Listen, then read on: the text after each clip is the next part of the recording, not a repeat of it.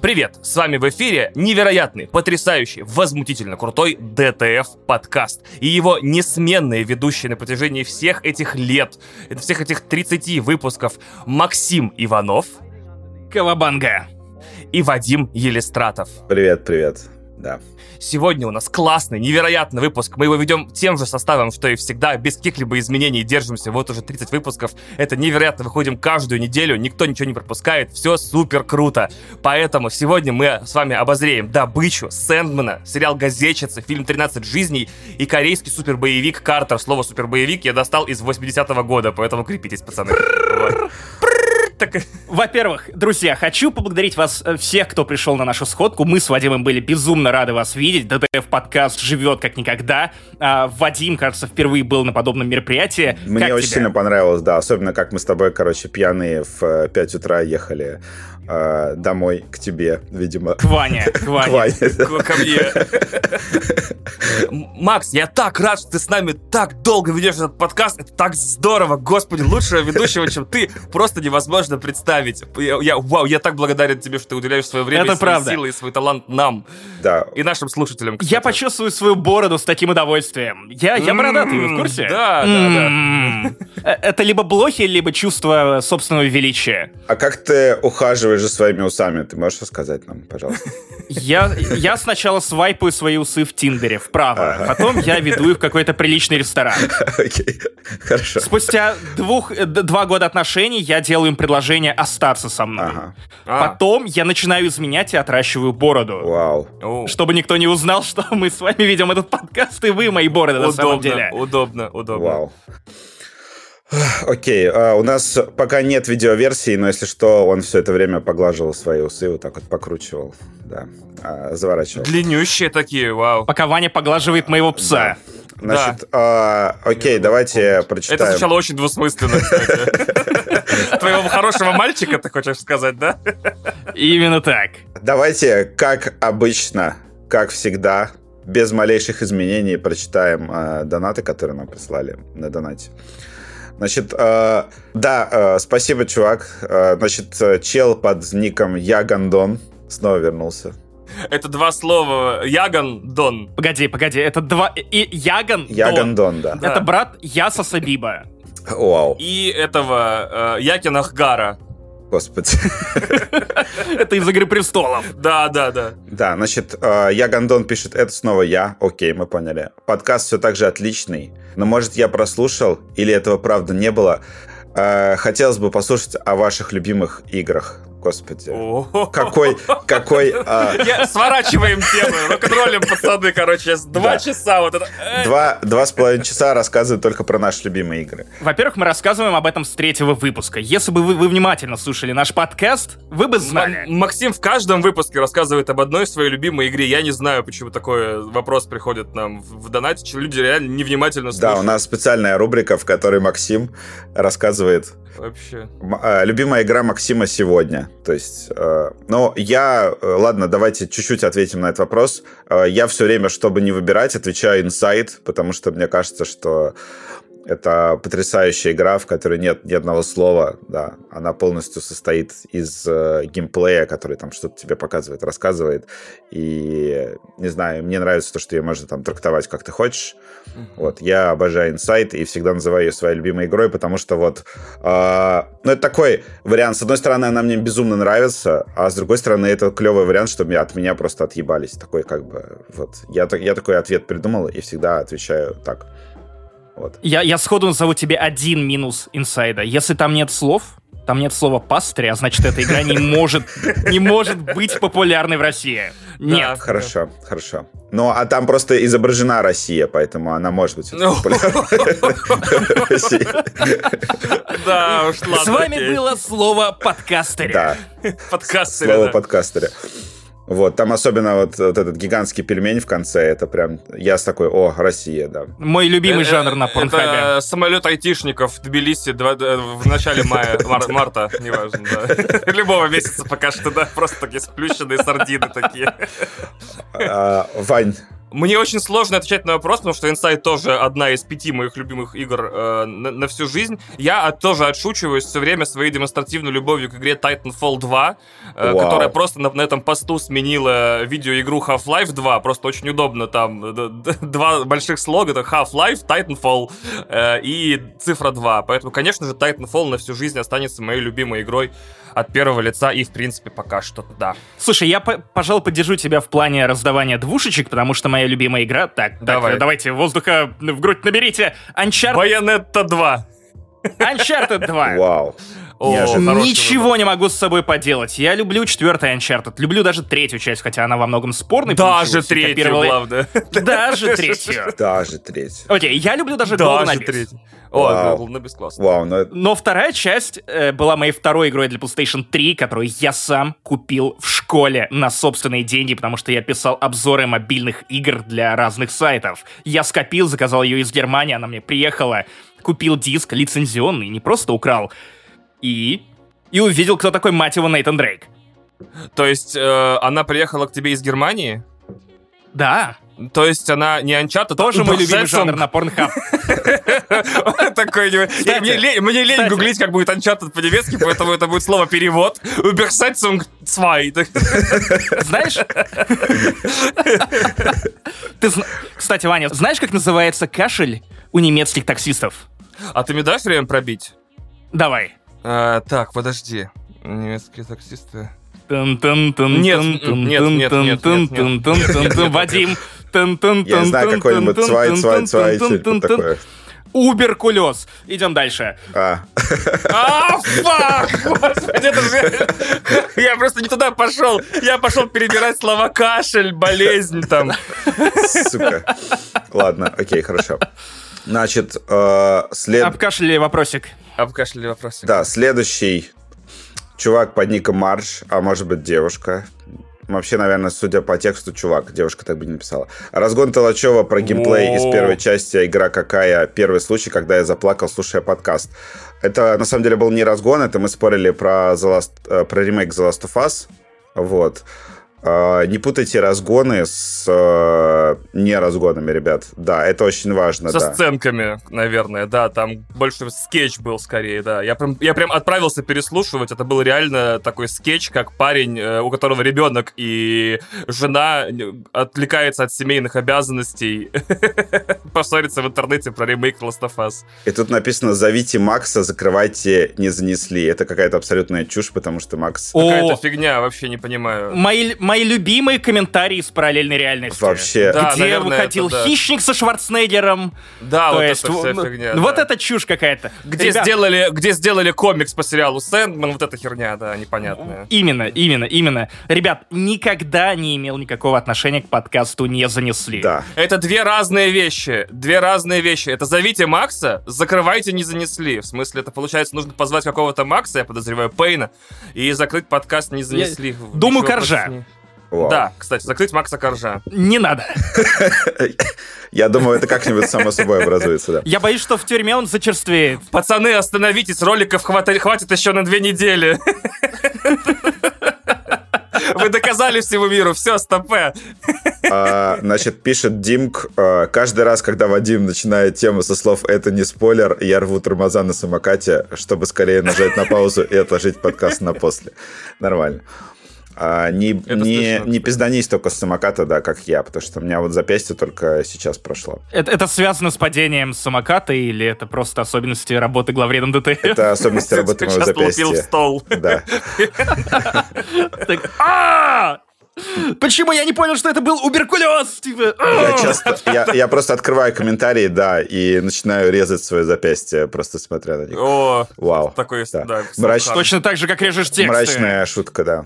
А, Никита, короче, а- я напоминаю, что в донате не помещаются длинные ники, я не знаю, зачем вы пишете. Тут вот Никита Зв, пусть будет Звягинцев, потому что хорошая... Нет, Никита Звездные войны. Никита, хорошо. Никита Звездные войны. Ребят, я так кайфую от вашего подкаста. Я снова увлекся Спасибо. фильмами, играми, сериалами только из-за вас. Давно так не наслаждался. Спасибо вам огромное и сердечко эмодзи. Вау. Эмодзи? Да, да, у Вадима ударение же. Ну ты же с нами этот подкаст ведешь 30 выпусков. Вадим просто иногда смещает ударение, и все нормально. Именно. И просто Какое? даже 30 выпусков не хватает для того, чтобы смириться с эмодзи. И Так это мем. Эмо- японское слово, следовательно, ударение на все слоги, то есть эмодзи. Эмодзи. Эмодзи. Итадакимасоу деска. Вау. Я стану. Хакаге. Да ты бою! Чурья Какаша-сенсей. Э, Какаси. Учка Саски, будь здоров. А, Значит, Никита продолжает. Так обожаю Breaking Bad. Вот теперь жду с нетерпением финальные серии «Лучше звоните Соло» и последующие ваши эмоции в подкасте. Но я на самом деле вчера сразу же посмотрел э, предфинальную серию, которую снимал Винс Гиллиган. Вот, после этого... Если что, это не спойлер. А, в смысле, да, это не спойлер. Это не Чувак, спойлер. осторожно. Прыгай с самоката, да. Прыгай с самоката. Да, э, я, Вань, ты посмотрел, да? Да, конечно, я прям с утра во Мы, наверное, уже прям отдельно обсуждать не будем, но, конечно, серия такая выгнала Ну, я, меня наверное, думаю, обсудим через неделю весь сериал в целом. а, во все виды депрессии, которые только можно. Эта серия выгнала меня. Это прям вообще там... Она начинается с моего кошмара, да, с вот этой вот... э, это как начинается, короче, суперсемейка, вот фильм примерно. Та- Там такое же начало у этой серии. Я, я, дум- я думал, ты сейчас скажешь, что э, эта серия начинается с моего кошмара. Да, Увольнение ДТФ. вау, вау, вау. Э, мрачные шутки пошли. Я хотел сказать, что, значит, э, действительно, лучше звоните Соло. Это отличный сериал про то, как разным гражданам империи и живущим в космосе людям требуются срочные грузоперевозки нелегальные, значит, по э, Кеплеру, ну, как это, э, по Кессельрану, вот этот вот. э. Дуга И они, короче, встречаются все постоянно в кантине в Мос-Айсли, такие, вам нужно что-то привезти? А там нелегально провести грузы через, через кордоны империи. Лучше звоните Соло. Вау. Это была заготовка. А, Нет, это я просто услышал лучше звоните Соло, и пока ты говорил, я додумывал деталь. а, значит, Димк пишет э, снова, не влез в один донат. Я все же предлагаю либо спойлить тему, либо нет. Потому что в них маленькие дырочки. Я всегда откладываю конкретную тему М. подкастов на потом, если что. Ну, в общем, окей. И- А, Окей. И зачем ты еще написал? Я донатить не переставал, подписался на Пусти. Спасибо за доп-шоу. О, наконец-то вопрос. Вау. А, расскажите о фильме любимом, который разделил ваше восприятие кино на до и после. Опять же. Сегодня день а, очень общих вопросов. А, Любимая еда, любимый город, Любимая еда. а, любимая видеоигра. Давай, Любимое Любимый пиво. давайте любимый фильм, который разделил вашу жизнь на до и после. Давайте. Так жизнь или восприятие кино? Там же вопрос важный. Восприятие, ну, хорошо, восприятие кино, допустим. Восприятие кино Скотт Пилигрим. Вау. Интересный ответ. Почему? Потому что. Не знаю, у меня, у меня, наверное, какой-нибудь тупой ответ типа бойцовского клуба. То есть я просто... Да далеко ушел, 99-й год, вообще нормально. Поперся. Ну, у меня просто с бойцовским клубом такая Бриллиантовая рука, блин. особая история, то, что я его первый раз случайно посмотрел по телеку. Я сидел просто в охуях э, весь фильм, вот, и с тех пор его много раз пересматривал. И это банально, но, блин, это было прям что-то такое. Я, ну, я смотрел этот фильм, да, и думал, что, блин, я такого кино вообще раньше не видел никогда, что, что вообще происходит. Это было прям очень клево. Так что... Ну, у меня банальный ответ. Это «Дедушка легкого поведения» с Робертом Де Ниро. Вау. Потому что э- до этого фильма я представить себе не, не мог, что человек, который снялся в «Таксисте», когда-нибудь будет выкладывать хер на подушку рядом с Заком Эфроном, который и потом будет будить Зака Эфрона по А сюжету. там что- прямо его хер в кадре? Да-да-да, огромный хер на подушке, он поворачивается, и Зак Эфрон с Роберта Де Ниро? Или там был херовый дубляж? Роберта Де Ниро. Я не знаю, Дублер, я конечно, не знаю, может как бы. Я думаю, что это был Де Ниро. И на- я думаю, что это было не по сценарию. Просто он, он решил пошалить с Заком Эфроном. Вот, и в какой-то момент э, там, там, там, короче, посмотрите. Это фильм, который реально разделит ваше восприятие кринж-кино на до и после. Это, это, э, это интересные, э, интересное ощущение того, а, как некогда великие актеры не спадают вот до подобного кино. И я после этого, в принципе, заинтересовался форматом кринж-вотчинга, и, мне кажется, я ни от чего с тех пор не испытывал такого удовольствия, как от перепросмотра... Теперь вся твоя жизнь — это you chasing that high, типа, да? То есть ты пытаешься вернуть себе то ощущение от первого раза, когда ты посмотрел, но аналогов больше нет, да? То есть... Даже концерт новых русских бабок не сработал. Даже клип певца Шаман. Он, Окей, он близок, он близок. Даже, даже Стас Костюшкин, песня и клип э, «Я бальник». Я бальник. О, бальник. это вообще, я это про... Я умру бальник. на этом холме, это лучшая песня в истории человечества. Просто ты что? Если ты не бальник, лей слезы в умывальник. Воу, умывальник, ты что, ты что? А... Наконец-то. Кстати, кстати, кстати, кстати, оцените вот финал «Бегущего по лезвию», да, там эти слезы, я видел созвездие Ориона, финальный монолог из «Дедушки легкого поведения».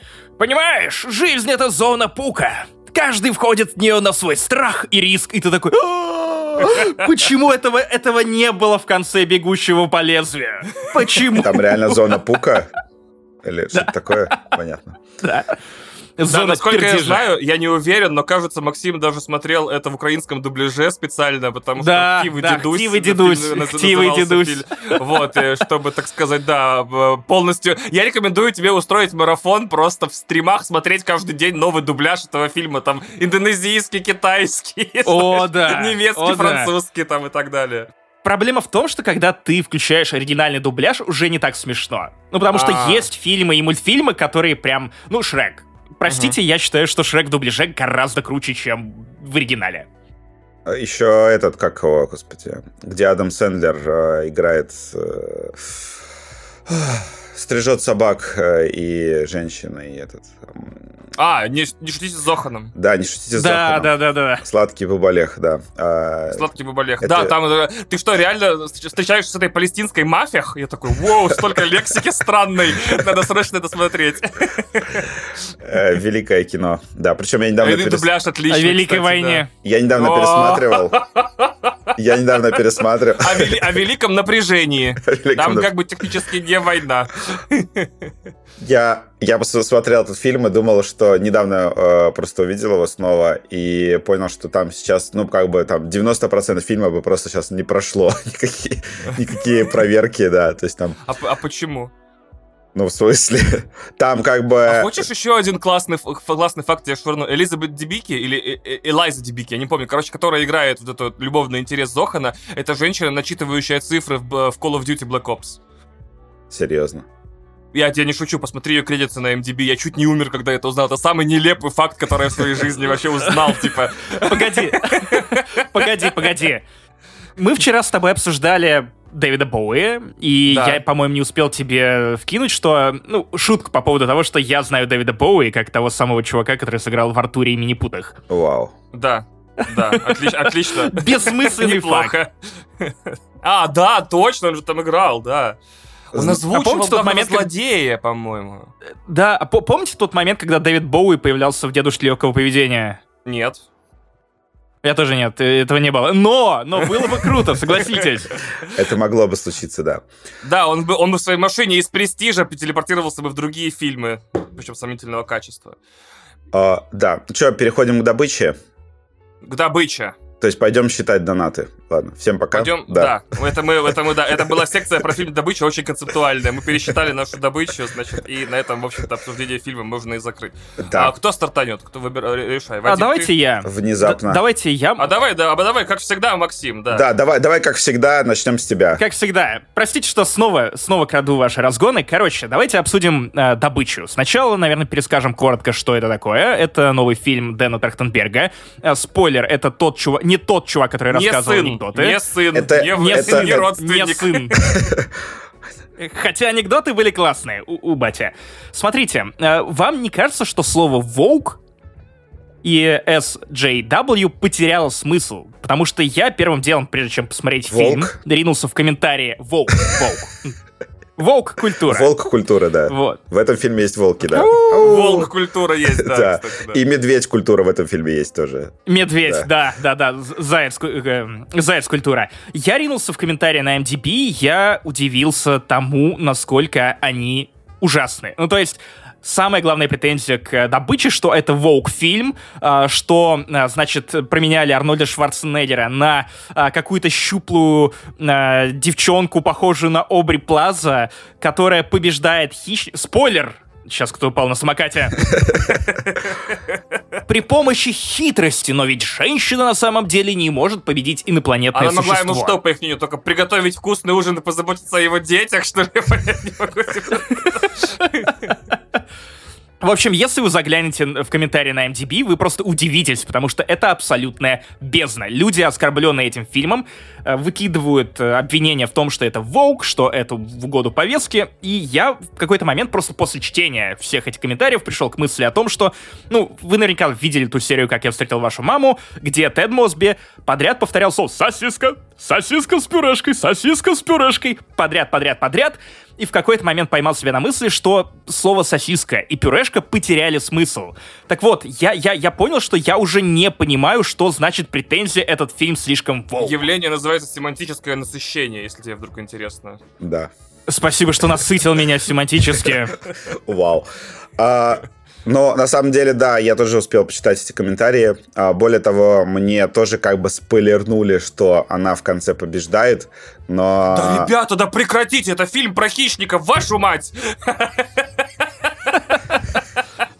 Вы что, когда-нибудь фильм про хищника заканчивался типа победой главных героев? Расскажите мне, это, давайте, давайте с вами разберемся. Хищник 1, Хищник 2, Чужой против Хищника, Чужой против Хищника, Реквием, Хищники и Хищник 2018 года. Хотя бы раз за эти шесть раз. Победили ли главные герои? Да. Э, вот победили ли главные герои? А вы рассказываете слушателям сразу, чем все закончилось. Вы Нет, что, сумасшедшие, а- что ли? Они, подожди, они вроде побеждали, но не, не убивали хищника зачастую. Или, или убивали. А, да Не ладно, всегда. ну, Зачастую. Не Я- я всегда. Плохо помню. я Один раз фильм такое с этим, было. С э, Эдрианом Броуди. Дэнни который Гло- Хищники, да. Он, кстати, классный. А, там, кстати, да, там он технически такой, они просто такие в конце, типа, респект.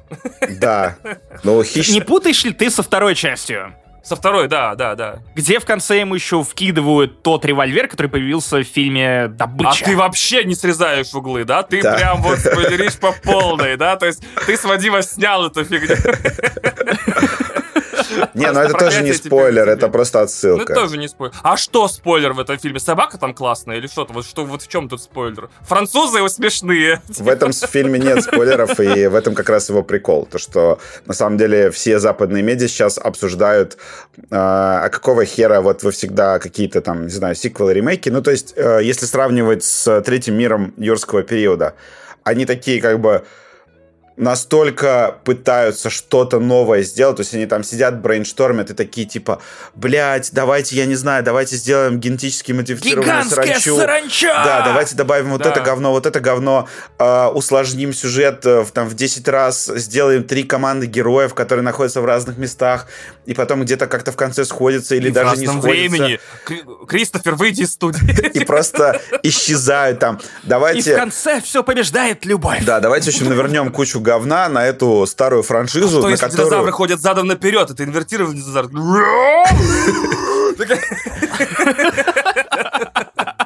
Кристофер, уходи, просто Под уходи. И никто... А что, если все это происходит под песню Стаса Костюшкина «Я бальник»? Вау. Типа Иван Толачев. Выгоните Ивана Толачева из студии Universal. И большие роботы. Никто, блин, никто в Universal не стукнул просто, блядь, столом, а, тут а кула- кулаком по столу, да, а, не сломал, за- кулак. не сломал запястье, как я, и не сказал, какого хуя люди ходят на эти фильмы ради того, чтобы посмотреть, как люди бегают от динозавров. Все. То есть ради, ради динозавров они ходят, не ради саранчи, там, не ради какой-то еще хуйни. И при всем уважении, не ради Лоры Дерн, как бы тоже. Ну, то есть, как бы, я- мне нравится... Ну, я чуть-чуть, э, я чуть-чуть ради Чуть-чуть Лоры ради Лоры Дёрн. Дёрн, Да. да? Окей, Мне окей, кажется, окей. ради Лоры И Дёрн... тем более не ради этого. А, А, Крис Пратт. Господи, чу- чувак, который играет Можно Марио. сделать многое. Как да. его? Крис Пратт, да. Э, Это была шутка, не стоило подсказывать. Вау, вау. Да, самая известная его роль, да. То есть мы его знаем как э, Марио. Вы знаете, что он еще и Гарфилда будет озвучивать? Чувак вообще живет свою жизнь. Нормально, да. То есть днем э, играет всяких там этих морских котиков-убийц. Так он играет все, понимаешь, что хочет играть мальчик. Он динозавры, инопланетяне, значит, э, галактические приключения. Он переспал с Дженнифер Лоуренс, когда-то это что-то стоило, когда еще Даррен Аронофски на ней не женился, понимаете, не завел ей кучу детей. Он бросил Анну Феррис вот. Э, после того, как похудел. А вот это, кстати... Это вот, вот, вот это его такой. Она была с тобой, когда ты был в Parks да. and Recreations пухленький, да, а потом ты, короче, Marvel диету э, поел, Marvel фитнесом занялся и такой, теперь я, блядь, другой человек. Я и теперь стал... такой всегда. Такой, Дианочка. А потом Анночка. еще и начал оскорблять мать своего не слишком здорового ребенка. В целом, Крис Пратт довольно мудаковат.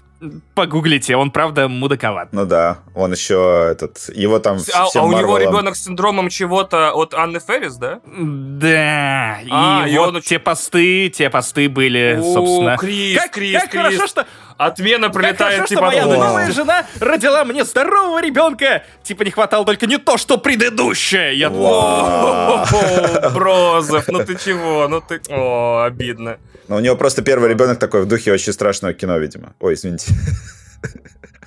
Ладно. Вадим. Вад... Да ладно, ладно, ладно. Немножко рейблизма нагрузим. Не страшно.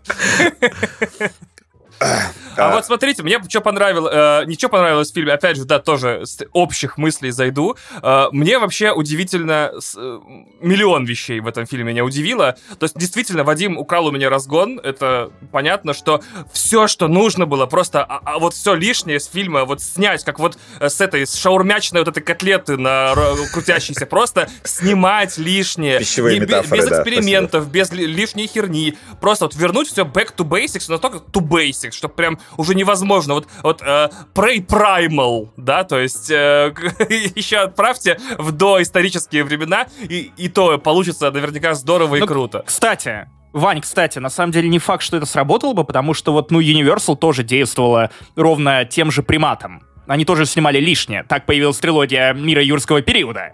Блин. Почему они снимали а, лишнее? Они добавляли а, лишнее. Это, ш, это шутка, шутка. Они снимали лишнее, да. А они снимали... Догоняй. Просто вообще 30 выпусков, Ваня. 30 выпусков одного и того же. Макс, да. Максим. Твои шутки, ух. Да. А, но они реально снимали лишнее, действительно. Вот. Они снимали лишнее, да. Да, ты хотел еще что-то сказать? Слушайте, Или мне ворваться? Да, я довольно много чего хотел сказать. Давай. А, во-первых, мне непонятно, как... Э, во-первых, я напоминаю, что Чужой и Хищник являются принцессами Дисней, где-то с позапрошлого года или с прошлого, я не помню. Это тоже очень важно помнить. И мне нравится, что Дисней, э, под руководством Дисней, э, Хищник... Мы же все привыкли считать, что Дисней херит франшизы, да, убивает, трахает наше детство, как часто это употребляется словосочетание. Я такой, детство — это абстрактная вещь, как бы, ее нельзя трахнуть. Отстаньте от своего детства, никто его... Погоди, собирает и так далее. Э, погоди, Майкл Джексон смог, я понимаю. Never say Neverland. Вот, значит, и прикол в чем? Э, мне непонятно вот что. Обычно мы живем в мире, где, короче говоря, фильмы называют очень тупо. Это мой любимый разгон пока что про фильм «Добыча». Э, может быть, для своего подкаста еще что-нибудь придумаю. Но э, ведь мы живем в, в реальности, где продолжение «Хищника», его ребут, называется «Добыча». Не «Добыча начала» не добыча Rise of the Predator, да? Вот. Как, как вообще Хулу и все креативные персоны умудрились э, защитить это название от Disney? Потому что, ну, ты же не всегда видишь надпись Prey, выполненную в этом фирменным шрифтом. Ты наверняка в всяких там каталогах видишь ее просто Prey надпись. А, помимо того, что каждый год выходит фильм Prey, а в тот год, когда не выходит фильм Prey, выходит игра под названием Prey, то есть это довольно затасканное название для кино, они ее все равно защитили, понимаешь? Они такие, фильм про хищника должен называться «Добыча». Я такой, значит, следующий фильм про, про хищника может называться «Гончая», понимаешь? «Охотник за головой словами. Охота, охотник. Я такой, господи, это же прям то, что... Особенности национальной охоты. Да, особенности национальной рыбалки, да. Это да, да, это то, что Джей Джей Абрамс мог сделать э, с Кловерфилд. То есть слово Кловерфилд стоит в названии фильма, но значит оно все время разное. То же самое и здесь можно разные слова из охоты, типа ружье, лук, падаль. Я, кстати, думаю, я думаю, что это не смелость. Я думаю, что это бренд сейфти. По той причине, что у тебя... Окей, этот фильм ругают за... А, девчонки пришли, победили хищника. Одна конкретная девчонка. Я просто напомню, что, ну, формально в предыдущей части, не смотрите ее никогда ни за что, сейчас будут спойлеры, чувак, не навернись, самоката, хищника победили при помощи расстройства аутистического спектра у ребенка. Это правда. И как бы это рушит канон посильнее. Посильнее, чем девчонка, которая э, сумела его перехитрить. Я просто напомню, что люди, которые смотрели оригинальный фильм Мактирнана, скорее всего, смотрели его как-то иначе. Ну, по той причине, что у тебя был отряд элитных командос, которых отправляют в джунгли. Их планомерно разматывают кишками по местным папоротникам, после чего остается один, который побеждает его не оружием, а хитростью. Чем хищника побеждают тут? Хищностью и общностью с собственным народом. То есть они добавляют смысл, оставляя вот этот корень. Хищностью или хитростью? Хитростью. Не, общностью и хитростью. А хитростью. Хищностью понравилось. Она такая тоже такая... Получается, что гендер своп, он скорее освежил франшизу, но не поменял ее сути. В том смысле, Да, что да, тебе ж да. не важно, есть ли пенис или нет пениса, потому что хищника не побеждают тем, что ему по каске стучат этим пенисом. Да. Или типа раскладывают э, мошонку так, чтобы залепить ему в, вот ды- дыр, прорези для глаз. Слишком по- подробная метафора, да. Да, да, да. Я готовился к выпуску и смотрел порно-пародии тоже. Вау. А, на самом Там деле... секс Predator На назывался. самом деле у меня это вообще не вызвало никаких вопросов, потому что мне э, фильм на самом деле э, одну вещь важную показывает, то что э, даже без э, хищника э, вот эти там индейское вот это племя, да, э, оно же живет в пиздец опасной среде, да, то есть э, там же начинается все с того, что они с этим сальвицей это же львица, да, вроде была. Да, А, у них там пиздец с альвицей, которая просто разорви ебало и пострашнее хищника, на самом деле, в этом фильме. Когда она появляется, это очень стрёмная сцена. И, ну, там вот этот волк, медведь, а, все вот эти животные, да, и, и индейцы Я живут ждал Ди Каприо. среди них. То есть получается, что они а, сами по себе, вот это племя, оно живет в более опасной среде, чем вот эти чуваки а, из первого хищника, которые такие, как бы, там, полагаются на технику, там, на вертолеты, на а, там свое оружие, на все остальное, а тут люди как бы реально у них там один, одна ветка, там, не знаю, один топорик их постоянно отделяют от смерти. Так что получается, что эти, ну, индейские чуваки, они реально более подготовлены к этому. И плюс э, они, мне очень сильно понравилось то, что они сделали, что, значит, у хищников тоже, оказывается, есть какой-то прогресс в технологиях, да, и у него оружие немножко такое более базовое. То есть, вроде бы суть Да, оставили, то, что есть этот лазерный э, Прицел. Да. прицел, но это не какая-то там пушка, которая взрывает, там, не знаю, половину леса там с искрами, а вот эти клевые металлические штыри, с которыми они придумали много всего еще крутого, то есть это прям было вообще здорово. Да, да, да. А, ну и щит там. Вообще все оружие хищника, конечно, в этом фильме это просто... Я к- на каждой сцене, да, вот особенно вот эта вот авоська... э, Авоська. Гидравлическая авоська, да. Гидравлическая авоська, которая Блин, согласен. Накида- накидывается на человека и превращает его просто в, ну, в кубики А такие. мне понравились, меня только смутили, ну, и, и одновременно понравились, как, как прикол, эти закадровые дроны. Они убивают э, людей за кадром, потому что никто не сформулировал, что они делают. Они просто вот так вот где-то за кадром такие плюмк, типа, и, и режут деревья, я так понял, да? Зато была красивая сцена, где она идет и не смотрит, не оборачивается на вот эти дроны закадровые, да. То есть она идет, и Да, там сзади да. в лесу э, погибают эти... Да. А, не буду Французы. рассказывать, кто... Бля, окей, ладно. Бля. А, французы в этом фильме, конечно, ты в этом... Ребята, Вот спойлеры. Ваня французов спойлернул мне, прям, да. Я такой, какие Блин, французы, сорян. в смысле? Вообще, вот э, про тему Волк, мне кажется, что вообще я, я бы сказал, что это, в принципе, наверное, мой любимый хищник. Вот серьезно. Потому что Мгм. я люблю, когда есть... Вот э, я всегда привожу в пример, да, Капитана Америку второго, потому что это просто клевый э, шпионский боевик, и там еще э, есть такая нагрузочка смысловая, да, про вот это вот, как э, правительство использует страх, э, чтобы закручивать гайки и отбирать у тебя постепенно свободу. Э, И это просто лежит как бы такой, как бы у фильма есть просто какой-то смысл, какая-то идея, ты вышел из зала, и у тебя даже есть возможность там немножко покрутить ее в голове. И тут тоже вроде бы такой прото-боевик, то есть все очень просто, да, есть э, главная героиня, есть э, злодей, Вот, и они там э, встречаются несколько раз, и потом у них там финальное сражение, э, она побеждает. Очень простой по своей задумке фильм, но есть вот это немножечко там про э, тему эмансипации, то, что она девочка, которая ну, получается, пытается всем доказать, что она тоже может там охотиться. И Быть охотницей, все говорят, да. а ты баба, там, иди готовь. Да, причем там э, этот, господи, Зеленский э, на Кинопоиске что-то ругал фильм, что вот не допоказали индейцев, как они есть на самом деле. Э, ну, то, что там они там могли ее, там, не знаю, отвезти куда-нибудь, э, пока ее тащили назад, могли там и выебать, еще там что-нибудь сделать с ней.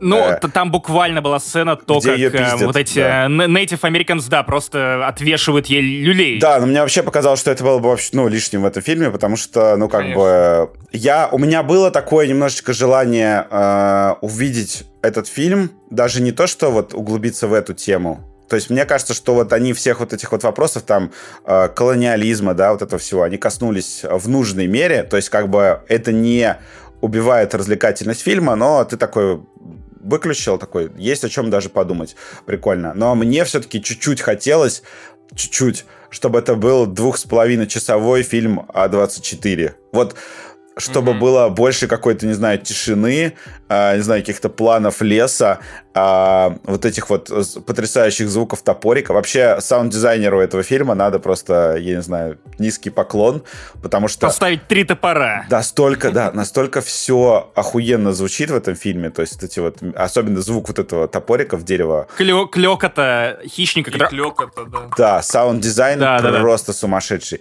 И вот мне а, Ваня просто гениальную идею тут предложил в Твиттере, то, что это должен быть вообще фильм на языке команчи изначально. И потому что... без а, субтитров, да. да, они сделали вот эту хитрожопую вещь, то, что они сняли фильм на английском, но сделали э, dub э, на, этим, на языке команчи, то, что если ты хочешь прям сильно погрузиться, вроде как ты можешь посмотреть с другой озвучкой. Но там проблема в том, что там lip sync не совпадает, и, ну, как бы, Да. нет в этом смысла. А вот я бы хотел, чтобы это был фильм, реально снятый на языке команчи, э, чтобы это, все в lip sync попадало, и без субтитров, да. Да, без субтитров, потому что ты ничего, ты все из контекста можешь восстановить все переговоры, потому что эмоции там, да, как бы чистые и ясные. Чтобы он был исключительно, да, э, визуальный язык э, был главенствующим, то, что ты просто... Ну, э, этот же, по-моему... И полчаса примерно планов рек, там, Мэл животных, э, листвы, апокалипта.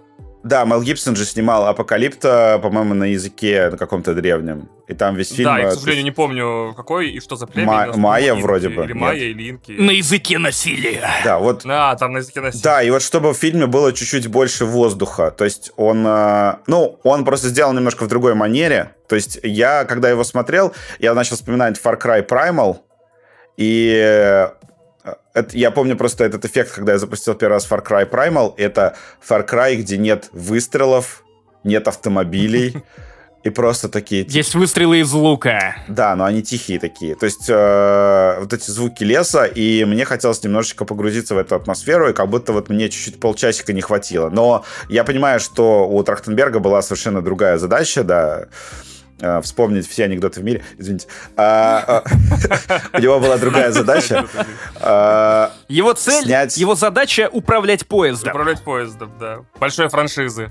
У него была задача сделать... Хайп трейн. Э, да, такой максимально плотный фильм на полтора часа, который вот просто don't fuck around, да, э, он сразу же э, тебя ведет к сути, очень быстро развиваются события. Ну, то есть там есть какая-то завязочка чуть-чуть, но э, тебя как бы очень быстро переключает. Ну, там дальше экшен, экшен, по-моему, весь последний час это сплошной экшен, и в этом плане, конечно, фильм удался. То есть темп у него идеальный. Я просто... Мне вот иногда чуть-чуть не хватало воздуха, он иногда ка- казался там такой слишком... Я не знаю, как сказать слишком студийный, что ли, в каких-то местах. То есть, э, когда ты уж опускаешь фильм на хулу, да, и ты, э, тебе не надо там думать о количестве сеансов там в кинотеатрах, еще там о чем-то, то, возможно, реально, может быть, стоило его сделать там чуть-чуть более инди, еще углубиться. То есть, это было бы интересно посмотреть, но в целом у меня прям каких-то сильных претензий к фильму нет. Мне очень понравилось. Было много всего изобретательного и красивого. Я просто хочу похвалить то, насколько изящно использовано, использован как прием дауншифтинг, то есть у тебя базовая идея та же самая, у тебя есть хищник, только э, во-первых, ты откатываешься назад в другую эпоху, где, опять же, нет э, никаких пулеметов, э, гораздо меньше понимания того, как работает оружие, гораздо меньше понимания э, военных тактик, э, слежки и преследования, ну, если не брать саму охоту, потому что охота — это главная тема для этого фильма. Охота для народа хищников, для народа команчей. И э, то, что, в принципе, ты э, смотришь на главную героиню, и, ну, ты окей, ты сильнее за нее переживаешь просто потому, что кажется, что, ну, вряд ли она на фоне Шварценеггера, который такой качок команда, вынесет этого хищника. И это настолько очевидная идея, после того, как ты, получается, сколько снял фильмов про то, что, йоу, накачанные мужики отправляются в джунгли и э, выступают против хищника, или как э, в случае с фильмом «Хищники», где просто э, банду каких-то идиотов, э, преступников отправляют на планету хищников, чтобы посмотреть, как они с ними будут сражаться. У тебя рез из-за дауншифтинга у тебя в целом повышаются ставки. Это круто. А, причем я не понимаю, почему понадобилось столько фильмов, хотя идея засунуть чужого, в, я не знаю, в средневековье или хищника э, выставить против рыцаря короля Артура, это настолько очевидная Феодальной идея. Японии, например. да, да. Хищник феодальной Японии это теперь самый ожидаемый мой фильм из головы, да. То есть были же, причем очень много книг и комиксов написано про хищника и про чужого, и, конечно же, там э, и про Native Americans тоже были. И придумали даже предысторию этого револьвера, мушкета из э, финала второго хищника, тот самый мушкет, который появляется еще и в этой части. Э, только там по лору комиксов, Это по-моему, пистоль, по-моему, но я не уверен. Во- возможно. Э, Там речь шла про пирата из Золотого века пиратства, который э, владел этим пистолетом. И то есть был хищник против пиратов. В целом это беспроигрышная идея, если ты снимаешь тот же самый фильм, просто меняешь персонажей, меняешь сеттинги, меняешь набор оружия. И, ну вот, начальная вводная, с чем у тебя герои, которые выступают против хищника, хищников или хищников и чужих, э, каждый раз с чего они стартуют. Это вот как начало катки в КС. У тебя примерно одинаковый арсенал, ты что-то выбираешь, и потом у тебя каждый раз все это как-то иначе продвигается. А, поэтому, Я, естественно... А, да, да. а, поэтому я предлагаю придумать прямо сейчас по одному а, хи- э, сеттингу для следующего хищника. Вот во что вы верите, что вы хотите посмотреть? Но Хищник феодальной Японии, абсолютно точно. То есть э, там какое-нибудь э, противостояние каких-нибудь двух кланов, которые подсылают друг другу ниндзь и собираются открыто воевать, и вдруг в разгар, короче, э, операции одного против другого появляется хищник, и это целая ночь э, в, в Токио, если он, он- если он был столицей когда-нибудь тогда давным-давно, там, в 1600-м. Я просто не очень хорошо знаю историю. Японии. Киото. в том болоте, где сейчас Токио, да, в общем. Ага, ну да. Вот, и... Ну да, согласен. Э, И вот, да, городские разборки как раз-таки хищника против самураев и ниндзя. А там, кстати, сейчас в Твиттере как раз появилось обсуждение. Давайте перезапустим все франшизы таким образом. И мне очень понравился э, пункт назначения на пиратском корабле. Да. Да, Идея. согласен, да, это прям вау. Да, Да, Э, офигительно. Я еще придумал сразу же пункт назначения про людей, которые не сели на Титаник. И просто в- там действие происходит там в начале А, в 20 тысяча- Да. в начале 20 века, 1900 Да, какой-то да, там. Да, то есть. Пункт назначения 9-11. Блин, это... А, Мне кажется, американцы еще не готовы развлекательное кино по этой теме снимать. Почему же? Э, Они сняли в, в девятом году этот «Помни меня» с Паттинсоном. Это драма, которая заканчивается тем, что главный герой и главная героиня все-таки помирились э, после невероятных вещей, и он пришел мириться с отцом, э, а отец его работал в башне-близнеце 11 сентября, и, вот так вот там такая драма, где финальный твист, что он со всеми собирался помириться, но умер в теракте. Вот поэтому Это драма. Почему я так хорошо знаю э, засышную фильмо- фильмографию э, Паттинсона, не спрашивайте меня. Я э, много чего знаю.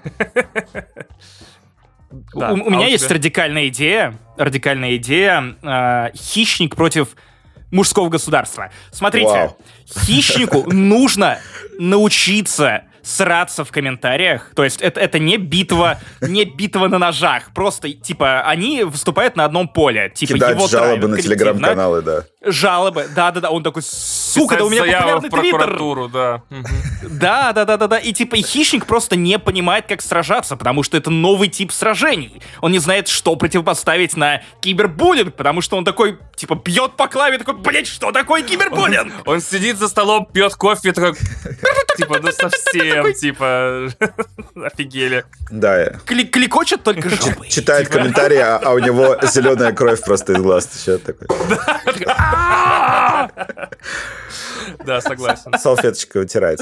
Хищник пытается пережить комментарий на MDB. Единственное, к чему я хотел бы, э, так сказать, доебаться в своем самом нелюбимом жанре, вообще, насколько я помню, постоянно во всех фильмах «Хищник» акцентировалось внимание, что хищники приходят в, самый жар, в самые жаркие лета. То есть э, это в первой и второй части подчеркивалось, что должен быть хитвейв, э, то есть э, внезапное повышение температуры на продолжительный период времени в каком-то месте, чтобы туда пришел хищник, потому что не любит температуру. И я такой, а почему тут никто не говорит про жару в этом фильме? То есть я сам с этим сражаюсь, сам это терпеть не могу, но сам, короче, естественно, не могу не кривить ебало изо всех сил. И тут, значит... Потому что кино с участием Тимати лучше не вспоминать, Ваня. Потому что это тоже У была жара. индейцев, у индейцев просто градусников не было. такие, Это ну, правда. как бы, а, да. а- а потом, короче говоря, по-моему, студия зарелизила описание этого хищника. Его, кстати, зовут Feral Predator. То есть э, вообще все хищники в истории хищников, франшизы, Уилл имели Феррелл, собственные окей. Названия. Феррелл, Вот. А этого зовут, э, да, Feral Predator. И он утепленный, пацаны. Блядь! Это Блядь! Они такие, у него особое строение этой чешуи, и он утепленный. Я такой, я даже не успел нигде публично пожаловаться на то, что этот фильм не в жару, а вы придумали уже, что это утепленный хищник в дубленке. Хищник просто в пуховике и Никло такой пролетел. Да, да, да, да. Я придумал, я придумал, если хищник так любит жару, нужно отправлять его сражаться с криптомайнерами. Вау. Просто прикиньте, типа, на криптоферме. Или с Чечериной. Ну, Боюсь, что хищник не сунется в горячие точки. Да. Я Вау, думаю, да. Хищник вау, на Донбассе, мы не хотим смотреть такой фильм. да. Да, это, это не страшно, да. Фу. А, че, перейдем к Сэндману? А то... Наконец-то уже, да, да, давайте. попесочим немножко его. Или не знаю. Давай, Максим, как всегда, заряжай. Максим, давай. Так, окей, давайте. Смотрите, во-первых, это кино, которое меня сломало, потому что я, я человек тупой, я, я честно вам скажу. И каждый раз, когда кто-то... Да, потому что это сериал, да. Именно, именно. А, каждый Я раз, смотрю, оно не кончается. Я такой уже Оно не 8 часов сижу. Такой, что за фильм? Типа 10 такой? частей сняли. Смотрите, каждый раз, когда кто-то на экране произносил сент, я на автомате нюц и просто что, что, что, что мне делать с этим? Меня выгоняли из комнаты.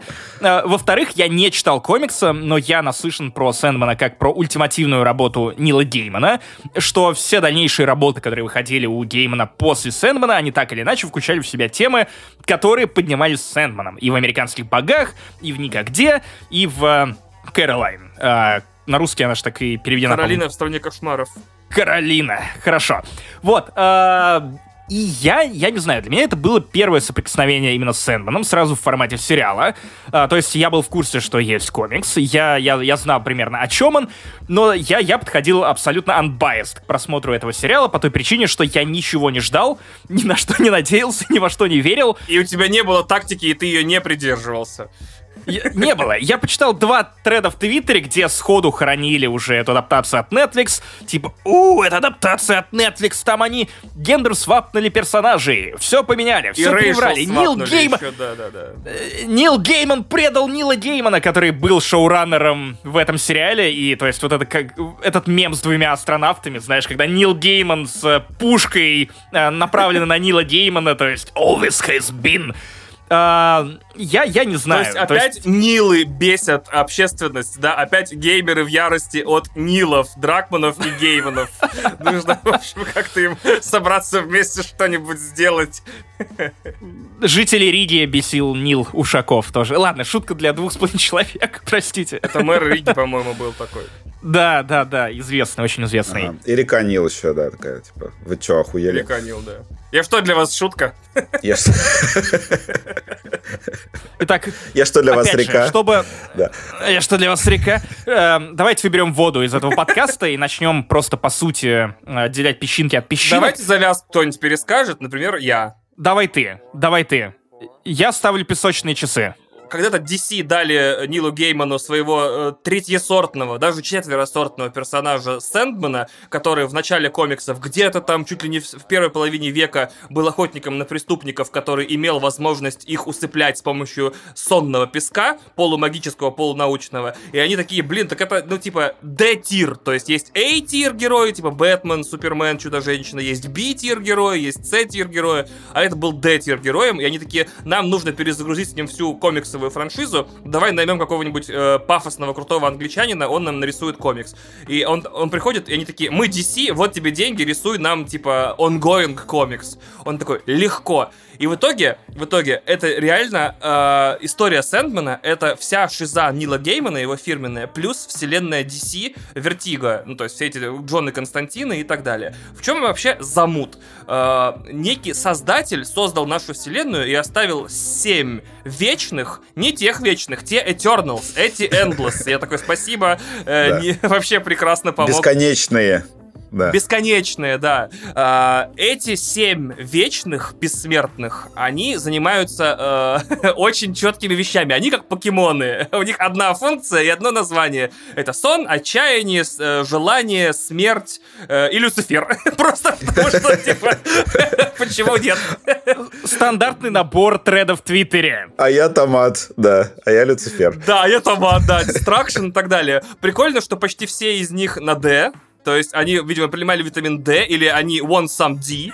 Вот, я не знаю, мне все шутки на эту тему исчерпались еще время просмотра сериала. Почему вы все- DTF. Почему вы все on the D? Ну ладно, окей. Так вот, и значит... Погоди, это, это хуже, чем Кинг э, Джеффри Линдсей, который писал Декстера, и у него все книги были с эм, э, дремлющий демон Да, да. Декстера. А, у него тройные аллитерации, да? Да, да, да. О, Дремлющий демон Декстера. Класс вообще. А, Darkly Driven Dexter, да, да, да, серьезно. И прикол в том, Это что... 3, 3D. 3D. Чтобы придать этому плоскому сюжету немного объема. И вот главный герой, Сэндман, это его кличка, его на самом деле зовут Дрим. У каждого из этих эндлсов миллион имен, и потому что за время их существования они получили миллион кличек. А, Одна из кличек главного героя Сэндман, потому что, по легенде, именно Песочный Человек э, э, помог Спайдермену справиться с Веномом и с сумасшедшим Гарри Осборном в третьей части э, Человека-паука Да, да, да, да, та- так и было. управляет с нами, то есть он занимается погружением в сон, э, демонстрацией сновидений, исполнением сновидений, если это нужно, и всем, что касается сна людей. И он, значит, занимается, например, тем, что беглые кошмары э, возвращает обратно в свое царство. В общем, вот такой у него сложный э, job description. Он такой, ну, я занимаюсь снами.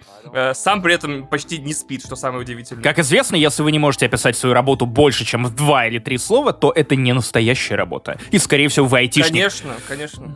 Э, Да, он точно айтишник, потому что зарабатывает он очень много и очень много чего может.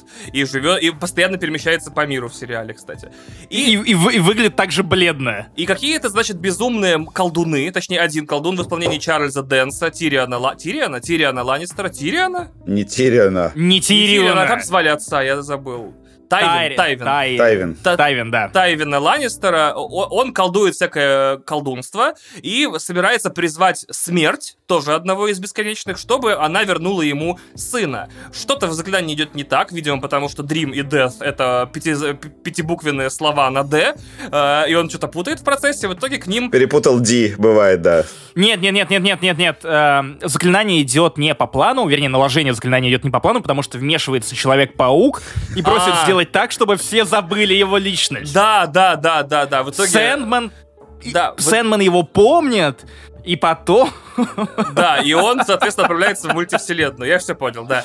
И, и в итоге он пленит сон. В это, в это время в мире начинается страшная эпидемия всяких болезней, связанных со сном. Кто-то не может уснуть, кто-то не может проснуться, кто-то там что-то такое. И э, он сто лет проводит в этом заточении. Этому посвящена вся первая серия. И он такой очень загадочно, очень ванильно. Я вообще не уверен, что в человеке может быть отрицательный процент подкожного жира, смотря на Джима Стерджеса, исполнителя главного героя. Такой, такой, типа, мускулатуры, наверное, невозможно создать. Это не Эдвард Паттинсон? Э, вот мне тоже показалось это удивительным. Это, это э, Альфа Паттинсон, это Гига Паттинсон, это гигачат Гига. мира э, этих самых э, Паттинсонов. дрищей. Просто человек, у которого голова самый большой орган в теле. Это я никогда не видел таких пропорций. 100 тысяч единиц уже готовы, и еще 200 тысяч клонов Паттинсона уже на подходе. В итоге, на случай, если с ним что-то случится. за первую, за, за первую серию он успевает из своего плена сбежать, и тут начинается сюжет о том, что ему надо э, вернуть свои артефакты, разобраться со всеми родственниками, с этими оставшимися шестью Эндлес, которые вот э, не- игнорировали его отсутствие, а теперь он вернулся. То есть это, по большому счету, граф Монте-Кристо, только про мифологических существ с полубогическими способностями. Вот так. Да, мне на самом деле очень нравится, когда ты вот, э, ты знаешь, что сериал будет отличным, когда э, в первом эпизоде проходит сто лет. То есть Да, да, да, да, да. я такой, там когда вот этот вот финальный прыжок во времени, да, и там эти персонаж, который был мальчиком в самом начале, становится стариком, я такой, ёб твою мать, нихуя себе скакнули, э, нормально. Э, Что важно отметить, это реально, э, э, это, конечно, очень шовинистски будет звучать, звучать, это женский сериал для тех девочек, которые еще не забыли, что такое Тумблр, э, которые не забыли, что такое Diary.ru, Dark Кстати, Diary. Погоди, погоди. э, Забавный факт, еще более бесполезный, чем то, что до этого ты упоминал. Нил Гейман. Средняя Один частота немногих- разговоров в этом э, в сериале 2, 2 килогерца. Привет, как дела? У меня все нормально. Нет, нет, нет. Где ты пропадал все это время? я ненавижу песок. Он попадает Везде, да. И женщин, Короче, и детей тоже. У, песчаные люди! Хуи на блюде! А, Нил Гейман. Один из немногих живых людей, которые в 2022 году ведут блог на Тамблере. О, И серьезно? отвечают, да, и репостят. И, раска... и вообще и лайкают, и у них прям активно-активный блог. И э, вы же помните эту штуку про то, что в какой-то момент звезды, которые приходили на Тамблер, их оттуда изгоняли, потому что, ну, их начинали троллить, потому что, йоу, how do you do, fellow kids? Вся фигня. Гейман единственный, кто пережил эту чистку. Единственный, кто остался верен э, Тамблеру до сих пор, до 22 года. Э, Фига себе. Поэтому ш... jokes on you по поводу Tumblr, Tumblr Girls, э, да-да-да, он сам, он сам Он в каком-то girl. Знаете, знаете, я и сам своего рода Tumblr Girl. А расскажите, э, сколько серий вы посмотрели и какие у вас предварительные выводы по сериалу? Ну, во-первых, я посмотрел только первую. Э, Значит, Я посмотрел три. Да. Э, Первое вообще, о чем я подумал, когда я смотрел то, что э, сериал снимают на какую-то ебанутую оптику. Тоже, все- да? Я, думал, я, я, я даже переключал э, аспект рейшо на телевизоре, типа, что происходит, почему все такие вытянутые? Блять, то есть это дело не во мне было и не в моем OLED-телеке. Дело не во мне, я такой, почему, что, с- что с пропорциями, типа, кадра вообще, да? Там растянутые просто... Да. Там, короче, как это, когда ты на iPhone снимаешь вот э, с камерой 0.5 и стоишь в углу кадра. Вот как-то так. Это весь, весь сериал Ребята, можно я пойду? Э, Реально весь сериал так снят, и э, там еще э, выходили статьи вот на нашу любимую тему по полигона, по-моему. Не, это не, не у тебя не сломался телевизор, да, это сериал так выглядит, Очень странно, я... да. Там еще какая-то жопа с HDR, странная немного. Там говорят, что на не OLED-телевизорах там какие-то эти головы вокруг персонажей странные. В общем, там куча, куча каких-то разных э, странных вещей с картинкой происходит. Но, блин, визуально мне очень понравилось, на самом деле. То есть вот это начало, где закадровый текст, да, и показывает его вот этот Realm, э, выглядит прям супер клево. То есть я вообще удивлен. Я думал, что это будет очередное говнище нетфликсовское, а тут все такие, вау, идеальная И что это будет мешаниной? адаптация неэкранизируемого комикса. Да, и, все- и все вроде Немного довольны. вам вас удивлю. Я, короче, сначала подумал, что это брак. Не телевизора, а э, постпродакшена Netflix. Мало ли. Короче, смотрите, большинство кино снимается на линзы, которые называются аноморфные. И в них, э, скажем так, э, из-за особенностей матрицы не квадратный пиксель, а 1.33 соотношение сторон. Это очень долго объяснять. Поэтому, например, когда ты загружаешь аноморфный футаж в э, любой монтажный, любую монтажную программу, он супер растянутый и тебе нужно в настройках проекта просто поставить, типа, сведи это к квадратным пикселям. И он такой, пуньк, и у тебя все становится вот это вот до 2.34 к одному, там, ну, короче, нормального вот этого соотношения сторон. У меня было ощущение, что Netflix какой-то по незнанке монтажные копии вывел и залил на сервис, которые не были этой процедуры подвергнуты. И я смотрю сериал и такой, сейчас думаю, следующую серию начну, файлы уже поменяют. Следующая серия начинается, файлы такие же. Я такой, что происходит? Теперь самое смешное. В шестой серии, или где-то, да, в районе шестой серии, э, очень часто Сэндмана будут брать планом снизу, что вообще big no-no. В случае, если ты, как бы, в общем, человек. Да? Э, Как вы помните, в первых сериях у него электроскулы, прям такие. Ты, типа, можешь ими картошечку нарезать, в общем, если хочешь, Ты, да? ты- ты можешь ими побрить Эзру Миллера. Да, можешь ими побрить Эзру Миллер, абсолютно верно. Можешь просто ею рубить лес, не знаю, дрова и все такое. Так вот, из-за этой перспективы и из-за нарушения вот этого вот э, соотношения сторон, я не знаю, как это объяснять, у главного героя появляются детские щечки в шестой серии. И вы когда это увидите, вы не сможете это не развидеть никогда. Знакомо. То есть, когда его снимают сверху, у него супер острое лицо, прям какое-то прям мутантски острое. Его снимают снизу, оно у него грушевидное, и у него эти э, скулы, наоборот, становятся, ну, большими. И я такой, бляха-муха, что происходит? Я не знаю, может быть, это как раз-таки, типа, классный артистический прием, чтобы подчеркнуть, типа, нереальность, сказочность происходящего. Все немного пропорции поехали у лиц героев. Потому что Дэвид Тьюлис тоже, как бы, знаете ли, не Брэд Питт, это который, э, как его, Римус Люпин из э, э, Гарри Поттера. он там Терминатора. играет, э, Из Чудо-женщины.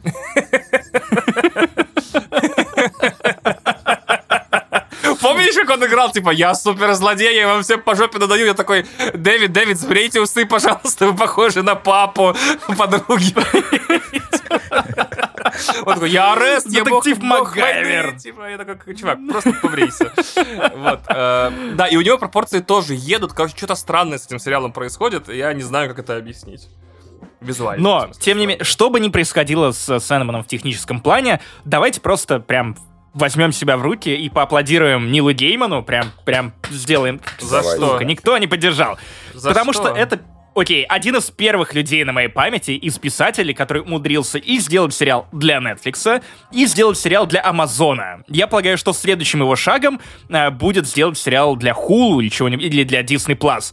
Ну, потому что, смотри, Для, для Apple А, TV, а да, подожди, а скорее. для Амазона он что зарядил, я не помню. Good Omens, А, Good благие Omens, знамения, точно. у которых выходит второй сезон. А а American Gods на чем выходит? А, по-моему, Stars, FX. По-моему, тоже на Амазоне, нет? Там у них такой визуальный стиль этого ка- канала, бе- бесячий, а, а я не помню, что за канал. Не Stars? А, Stars, да. Да-да. Stars, Stars, А? да. А? То есть он сел на все стулья сразу, и это вот называется диверсификация портфеля, когда ты свои сбережения раскладываешь по разным, по разным полочкам. Где-то ты под матрас спрятал, где-то ты в крипту перевел, э, где-то в валюту, где-то в рубли, храни тебя Господь Нил Гейман. Вот, и если что-то идет не так, отваливается что-то одно. Все остальное ты можешь использовать, поэтому Нил Гейман, в принципе, в ближайшие лет 10, мне кажется, может почивать на лаврах, получая там какие-нибудь э, роялти с э, сериалов, которые выходят на, на разных площадках. Где-то там с ним отменили контракт, хер с ним. У него еще там 10 таких контрактов. Ну да. На HBO Max он уже, наверное, не успеет ничего сделать, потому что... Для Хулу он снимет хищников в загробном мире, я думаю, просто-напросто. Раз его так тема смерти все время, короче, плющит, он такой, хищник против Аида. Я такой, о класс, класс, класс, класс, класс, давайте это скорее сюда. Единственное, что я слышал, что сериал супер плотный на первых сериях, прям вообще не дает э, отдыхать, и потом в какой-то момент там резко замедляется темп. Я не знаю, ты смотрел до этого или нет? Дело не в плотности совершенно. Короче, сейчас быстренько опишу, в чем реальная проблема этого сериала. А, ну, не проблема, а особенность, скорее. А, в общем, все знают, что такое trade paperback и. Это когда тебе под одну обложку с- берут э, 6-8 выпусков одного комикса, объединенных одной аркой. То есть это бумага, э, это большой выпуск комиксов, включающий в себя там несколько выпусков комиксов. И проблема в том, что э, в этом сериале первый сезон состоит из двух trade paperback ов. То есть, по сути, у тебя первый сезон заканчивается в конце пятой серии.